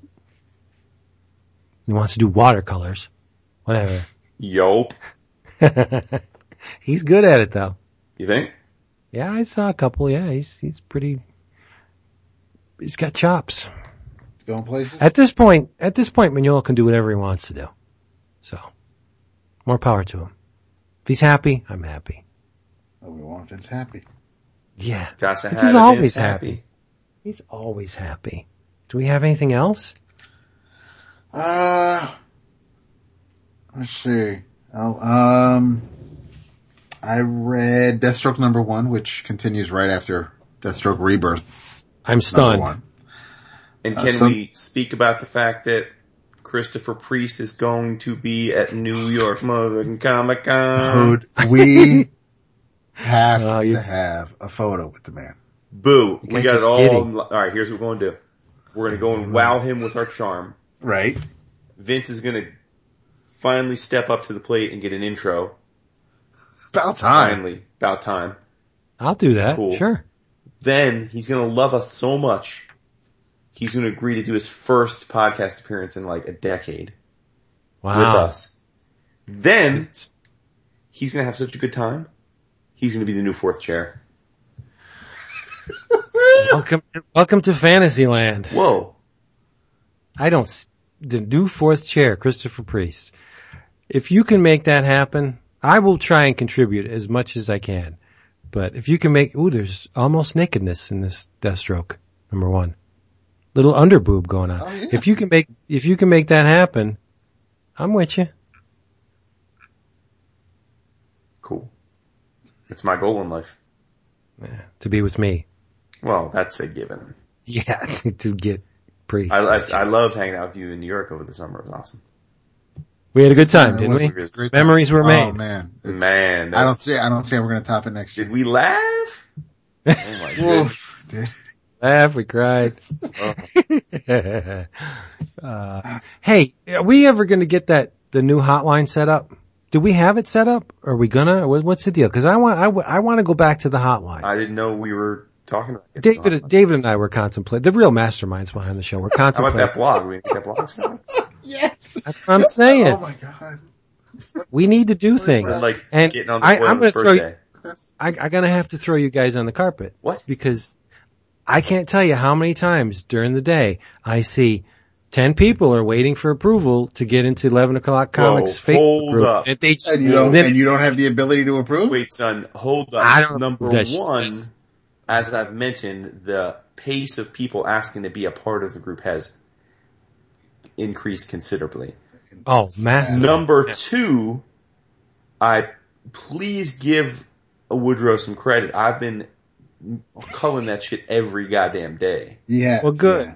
But I, I, whenever I look, it's like 10, 15, Because, 20. well, the real, What the the- realness is, alright, here's the thing. For all you listeners that have legit asked to be a member of the Facebook group, which is 11 o'clock comics, it is so effing hard to tell if you're a spam bot when you have your profile completely closed off such that we only see your profile pic. That hasn't been updated since like June 2014. Yeah. 2014. Now, I fully understand lots of people do that for privacy reasons and that's fine. But the way to get around that is when you apply for a group, please take a minute to put a comment with the request saying, hey, listener of the show or hey, love to be a part of the group. Because Hey. if you don't do that, Dap and I, when we look at you, are very reticent to accept you because you look like a bot.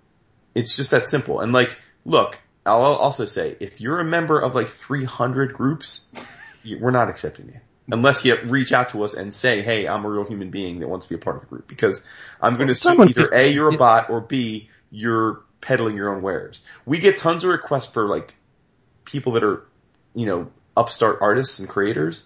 And then you see they're a member of like 300 groups and then you look at their feed and the only thing they ever post is a pimp of their own stuff. And that's not happening. We're not, we're not accepting you. So we would How love you- more members. We, we've, we've probably added 50 new members in the last two weeks from requests and that's awesome. But we want people that are going to genuinely be interested in the show and interested in the community and want to talk comics. And it's very simple. Like when I apply for a group, just, just, just post a little thing like, Dap, Vince Wood, love the show, or hey guys, like just let us know you're a real person and we will accept you that much faster.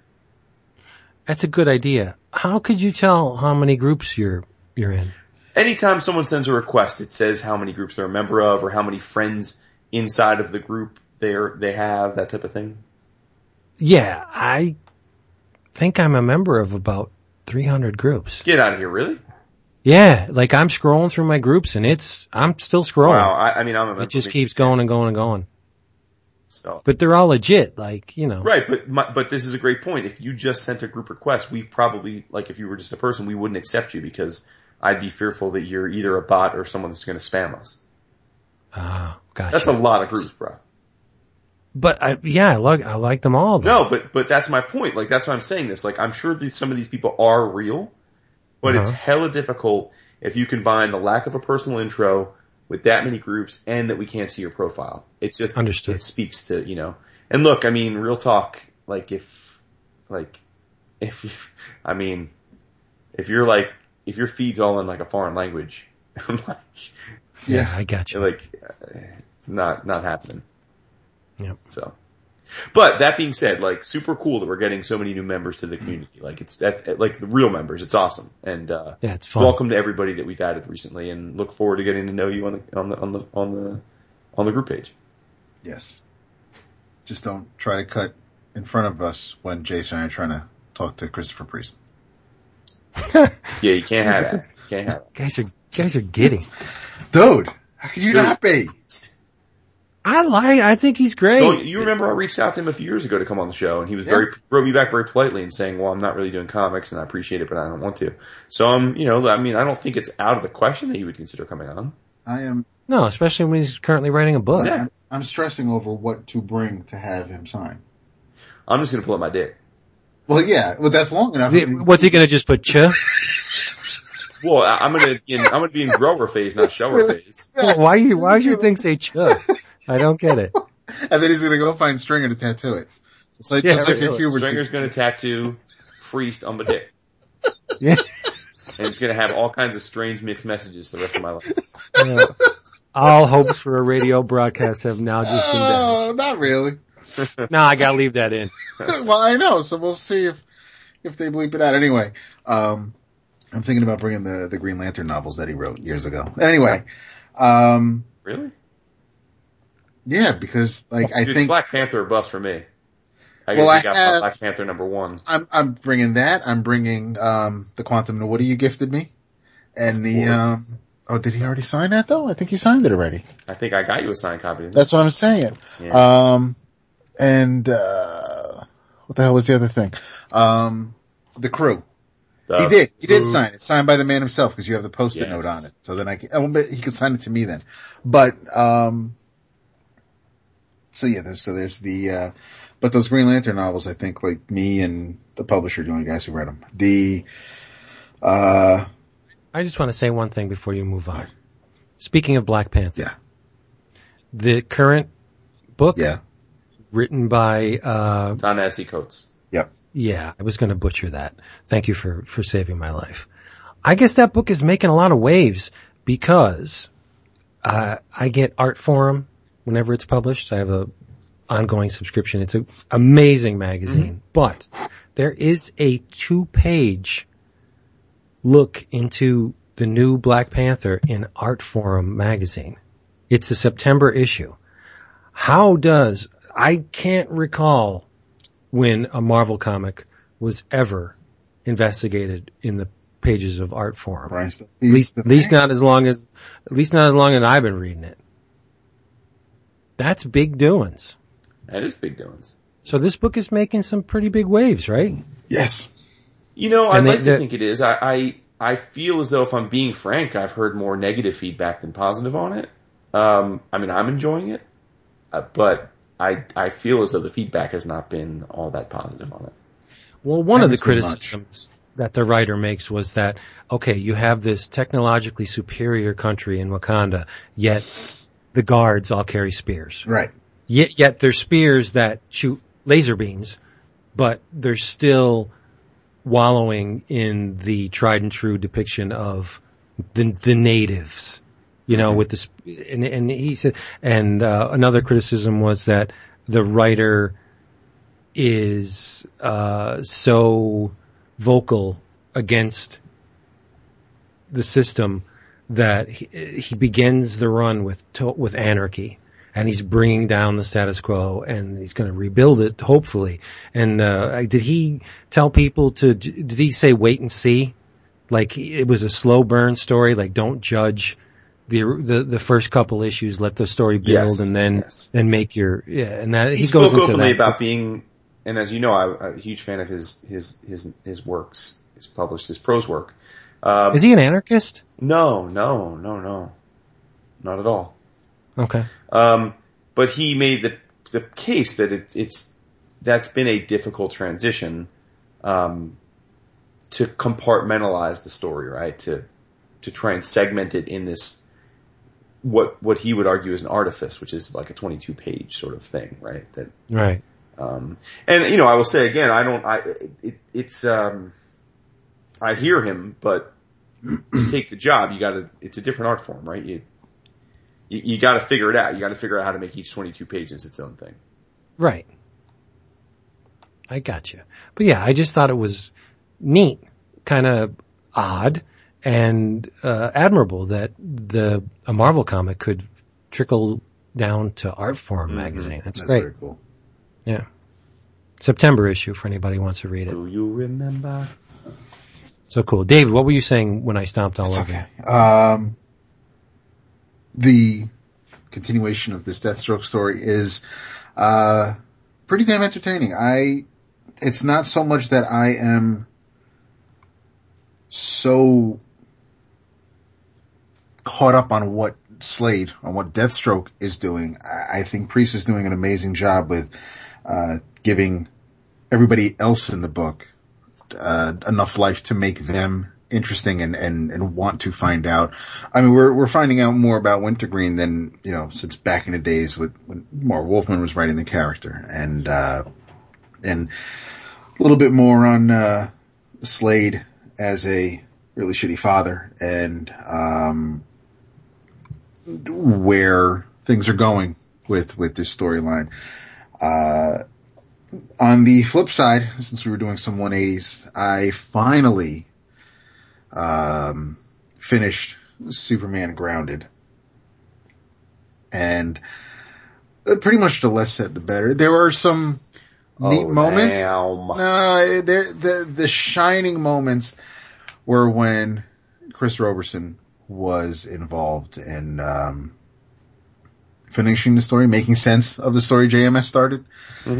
Um, I, I get the whole thing with, you know, Superman walking because he had lost his father and, and, and he lost the, the new Kryptonians and now he's feeling all alone and, and he's dealing with this grief the only way he knows how because he never knew his parents. So it's not like he felt their loss in his life, but, uh, when one of the parents who raised you, uh, dies, that's, something you have to deal with. And then of course Clark thought that he found a whole bunch of Kryptonians only to have them taken away. But there, there were some other characters that JMS threw in that really, uh, it, it, the story was, was a lot of fluff and there were, uh, the, the neat moments had to do with, uh, a, a future organization of, of supermen and superwomen and, and kind of like the Legion where, you know, it's because of Superman and, and what he stands for,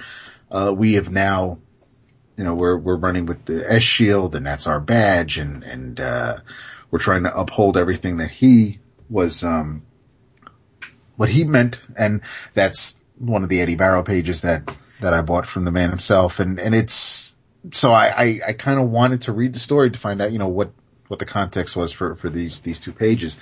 And, you know, the, the issues that Roberson wrote were, were really good compared to the ones that came before it. And, and there were a couple of fill-ins.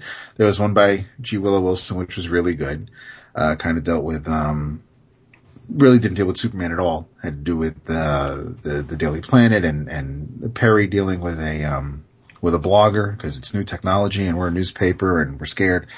And the, uh, It's true. there were a couple other, um, fill-in issues over the course of the, the, the 14 or so issues, but, uh, 14 issues. it was, it was Superman Grounded. It was, Wow. it started with Marathon 701 series.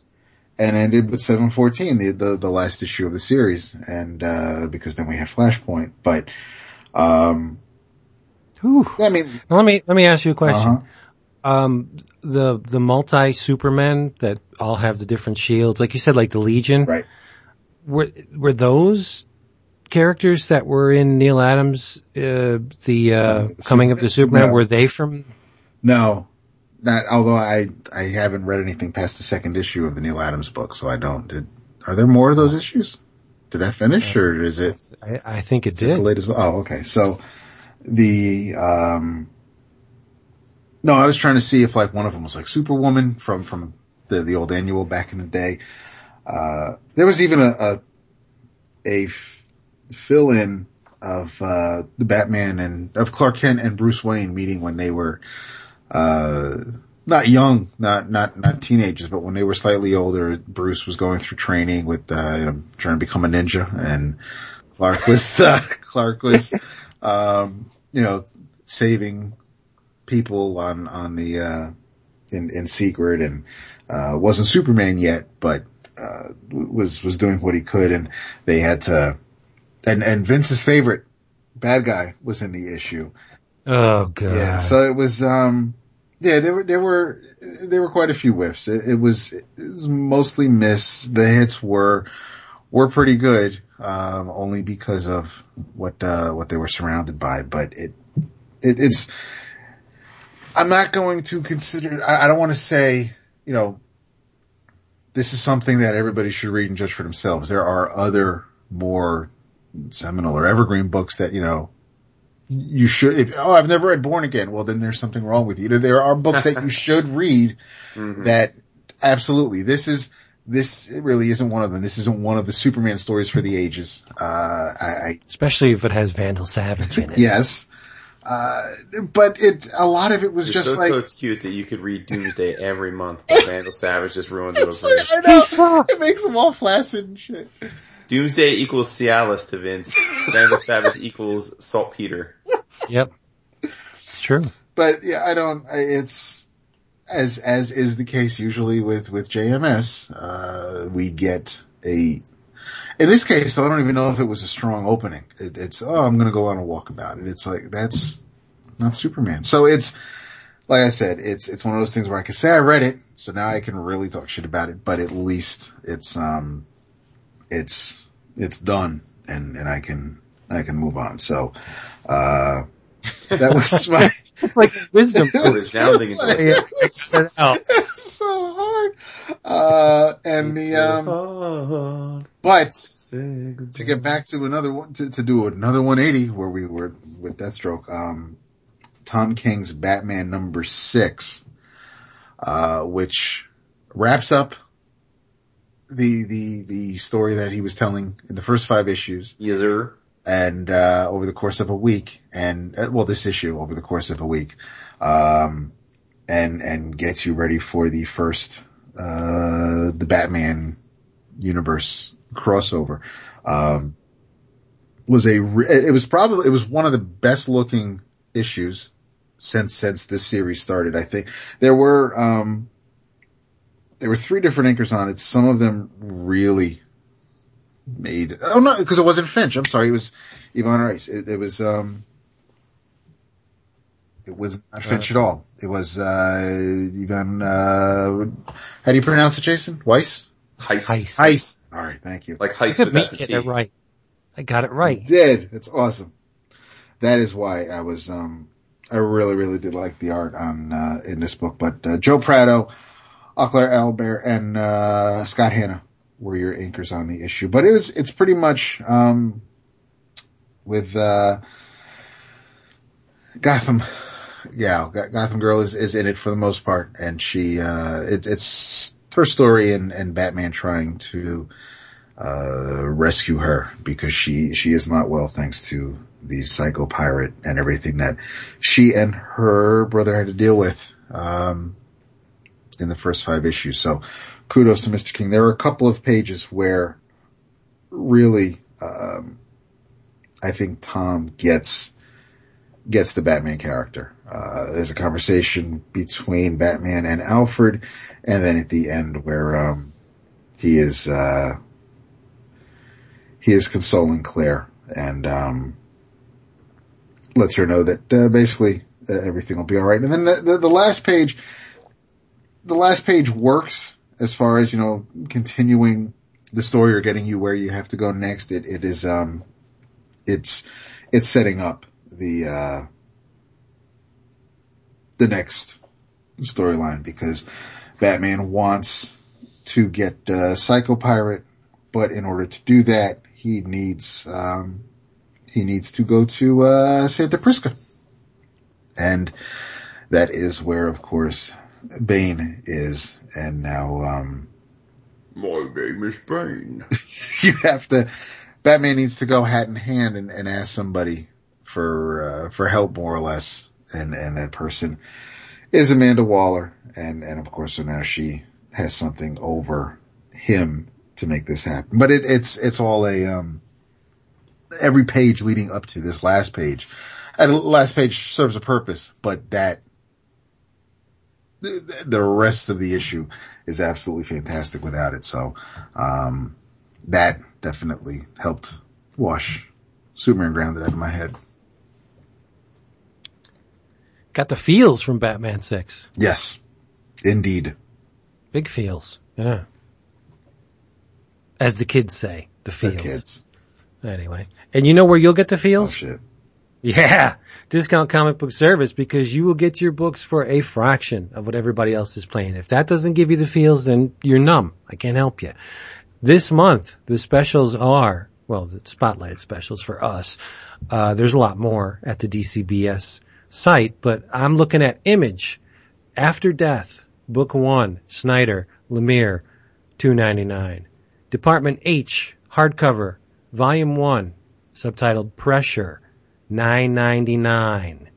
And Savage, aka Turok, number one, one ninety nine from Valiant. In your travels, I'm looking at my list here to see if I overlooked anything and I did not. I want you, I'm going to praise this book again because I read the third issue and I said it before, this guy just totally spun me around, did not see it coming. Uh, the artist and writer, his name is James Wynot, and I'm talking once, once again about Bolts. I read Bolts number three, last issue in the mini. It's just amazing stuff. So out of left field, but so damn good. Black, white, and red. Gorgeous stuff. It's published by Action Lab, uh, forward slash danger zone. So it's raw, it's, it's visceral, it's, uh, creepy and dirty, uh, meaning grit, dirt, not, not sexually. Um, and if, if you have a penchant for giant monsters and bloodshed and humanoid shaped monsters and other worlds and the gunslinger, uh, the dark tower and video games and kaiju, you're going to love the hell out of this book. I did. Yeah, I did. I think it's amazing. Um, so I wanted to say that. I read the Weird World trade. Yes. The one that I re- this is volume one, but it's really volume two. Really, yeah. It's strange, but um, Weird. eh, I think I think um, Sam Humphries did a great job picking up the reins from Jason Aaron, Agreed. which is a tough act to follow. But let's be real. The the the reason to open the cover is Mike Del Mundo. Oh, the man, dude. Yeah. Can I say this without being a laughing stock? I don't know. I think Del Mundo is his generation's Dave McKean. Oof. Or he will be if he continues on See, I this track. can't, I can't co-sign with that because I love Del Mundo and I can't, I can't be co-signing with the McKean. Really? Yeah, not a fan. You're, you're, you're kidding me. Nope. Arkham Asylum. Well, I mean, everyone has their you moments. Say that. Wow. But I see the same approach to the visuals in McKean that not, obviously they're not the same style, but Less there are, copy paste montage, but Mm. oh, I'm not. McKean I'm fell not- in love with that copy paste bullshit. He fell in love with Photoshop. Yeah. but it's not in McKean's hand. It's not copy paste. You say He- tomato, I say tomato. Okay. Uh, he uses layers very well. But anyway, um, the, the same visual, the same approach to, um, visualizing the words, McKean and Del Mundo, they're, they're simpatico. It's, uh, I, I, you just bamboozled me. you got me Just all. keep going with the with the Del Mundo praise though. I'm with you there. No, it's fantastic. And the, uh, one of the big differences, uh, between McKean and Del Mundo, Del Mundo's not afraid to use high chroma colors and he's not afraid to juxtapose a lime green with a, a magenta pink. And, you know, at the hands of a lesser artist, it would look like a kaleidoscope, but this does not. There, there are some pages that will literally, mm-hmm. splash, splash pages literally take your breath away. I mean, you'll, you'll need the, the, the puffer because Del Mundo's, I'm assuming he's young because we've only seen him within the last like what, 10 years? Right? Give or take Mundo? 8 to 10. I Yeah. have no they- idea. they- yeah. I mean, you're right, but I, I don't know how old he is. So unless he's like, you know, got the, the, started late in life like, like Kirby, like say, you don't underestimate yourself. Kirby started his, when he was 40, blah, blah, blah, whatever. I'm thinking this kid's like, I'm hoping he's a kid, like late 20s, early 30s. And he is just fantastic. If we get another like 30 years out of him, what is he going to be creating if he does this now? This is, I mean, it's impeccable. Is it not? And the story's kind of fluffy, I think.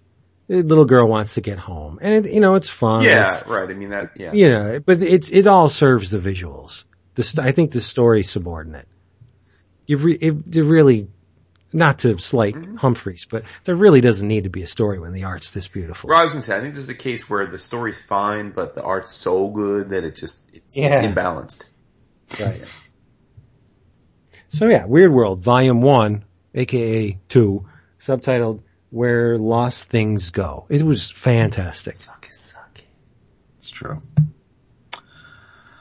Oh man, in your travels, um, yeah, we kind of talked about everything that I had on my list. I'm going, well, since McKean and specifically Arkham Asylum was mentioned, I still haven't read that book.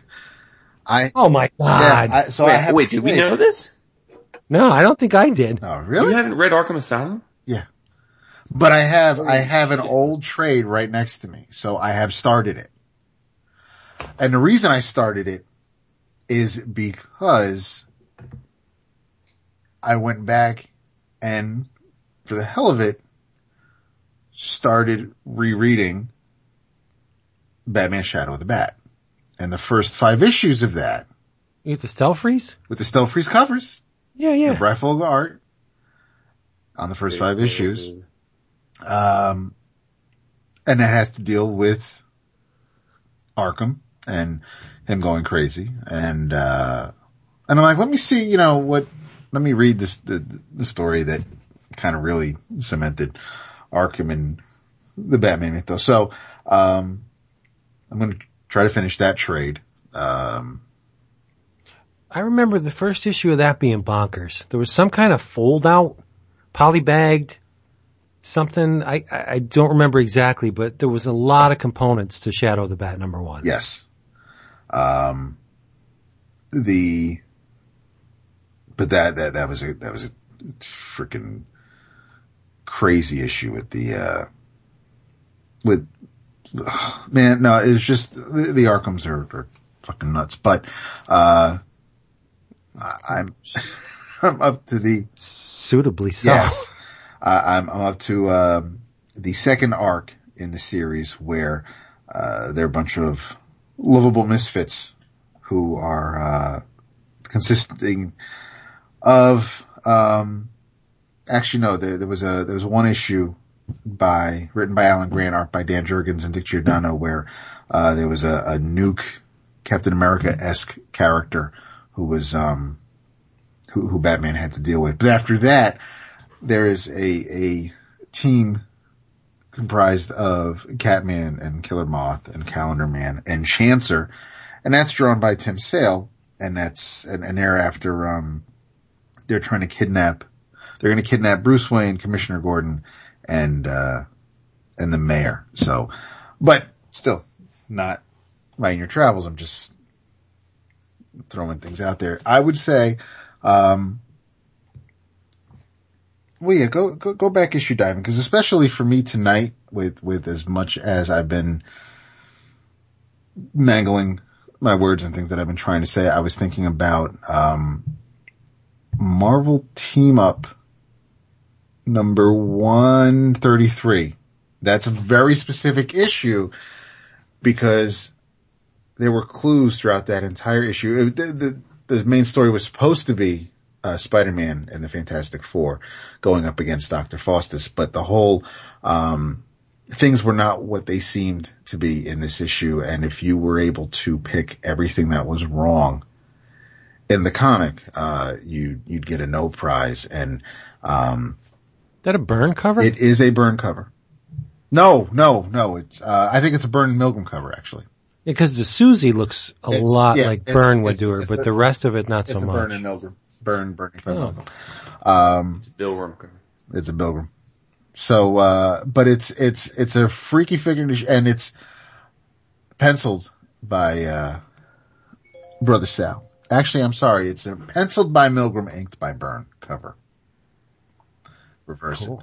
it. Um, but yeah, it's, it's a freaky issue and nothing is, is quite, basically, um, and that's kind of the way I've been feeling tonight just because I started drinking a little early and everything I've been trying to say didn't really come out the way I intended. So, uh, things have been screwy from jump for me. So, uh, Worked for me. I'm glad. I am glad. Uh, but read the Omega Men because it's a New York Times bestseller. And, and I, uh, that's something else I need to finish. I have a couple issues away from actually finishing that series. I just got the trade. I was going to read that for next week.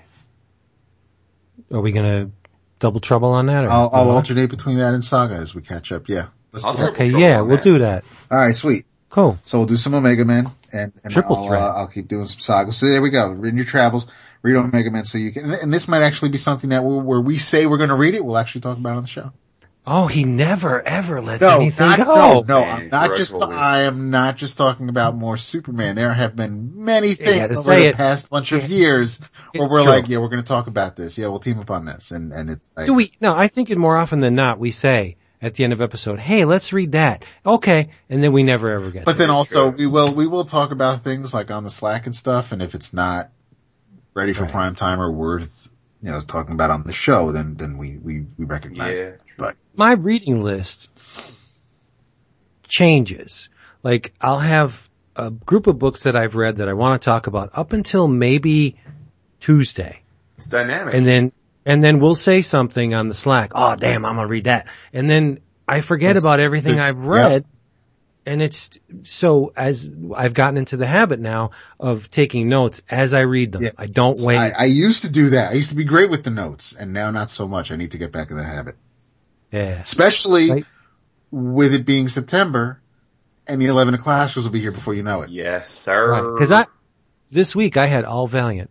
I was just going to talk All Man. You Valiant. said that too. I yeah. actually read a I Valiant know. trade this week. What'd you read? What do you think? Evar? Ninjak. The, the Valiant. No, a bloodshot. Nope. What could you, put? uh, Archer Armstrong. Yeah. Which, which one? A The and A? Adventures of Archer Armstrong. Archer, A&A. Oh. Good shit. Well, we didn't hear what he had to say yet. Maybe that's in your travels. No, it's not my travels. um, Oh, that does not bode well. It's a setup. I had the same thing to say about it I had to say after reading the first issue. Oh shit. Not your cuppa. No, loved, loved the story. Yeah. Not feeling the LaFuente art. You're crazy.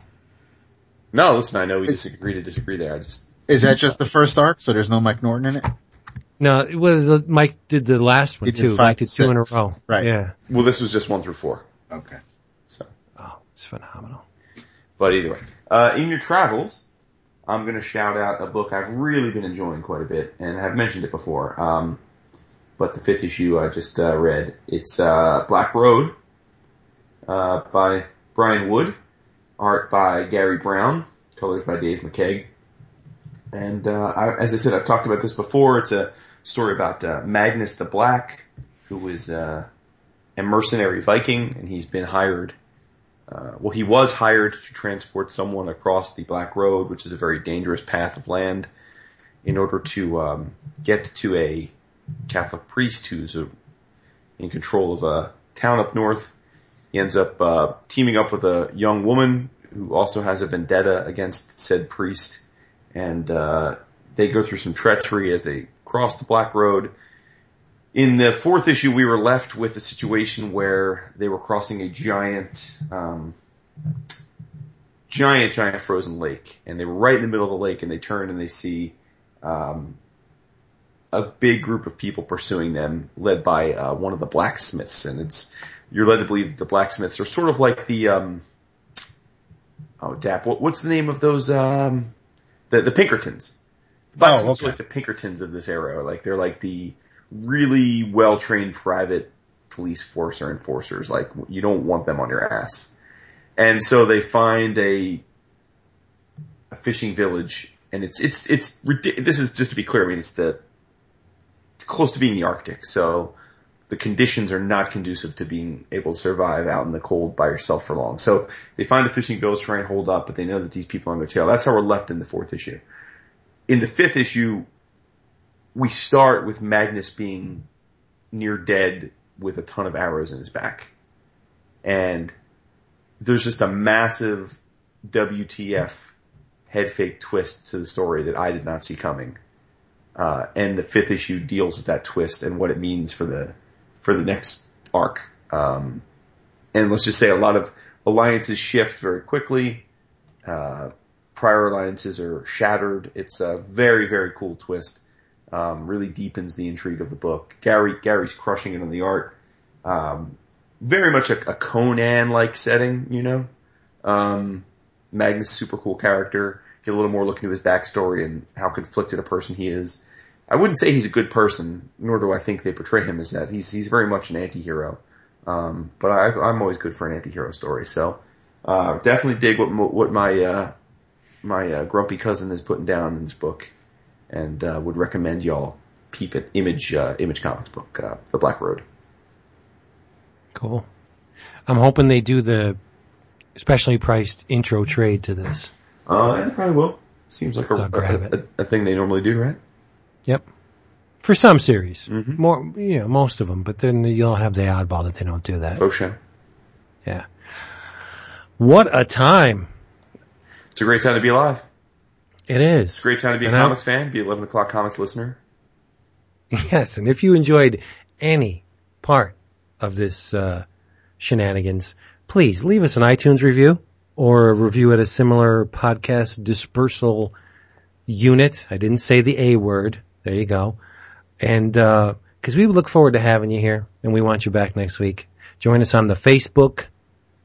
We have our own little group there, but you may have to wait a little while before you know Not if you you eventually introduce get yourself. and say happy birthday to David as soon as you're done listening to this.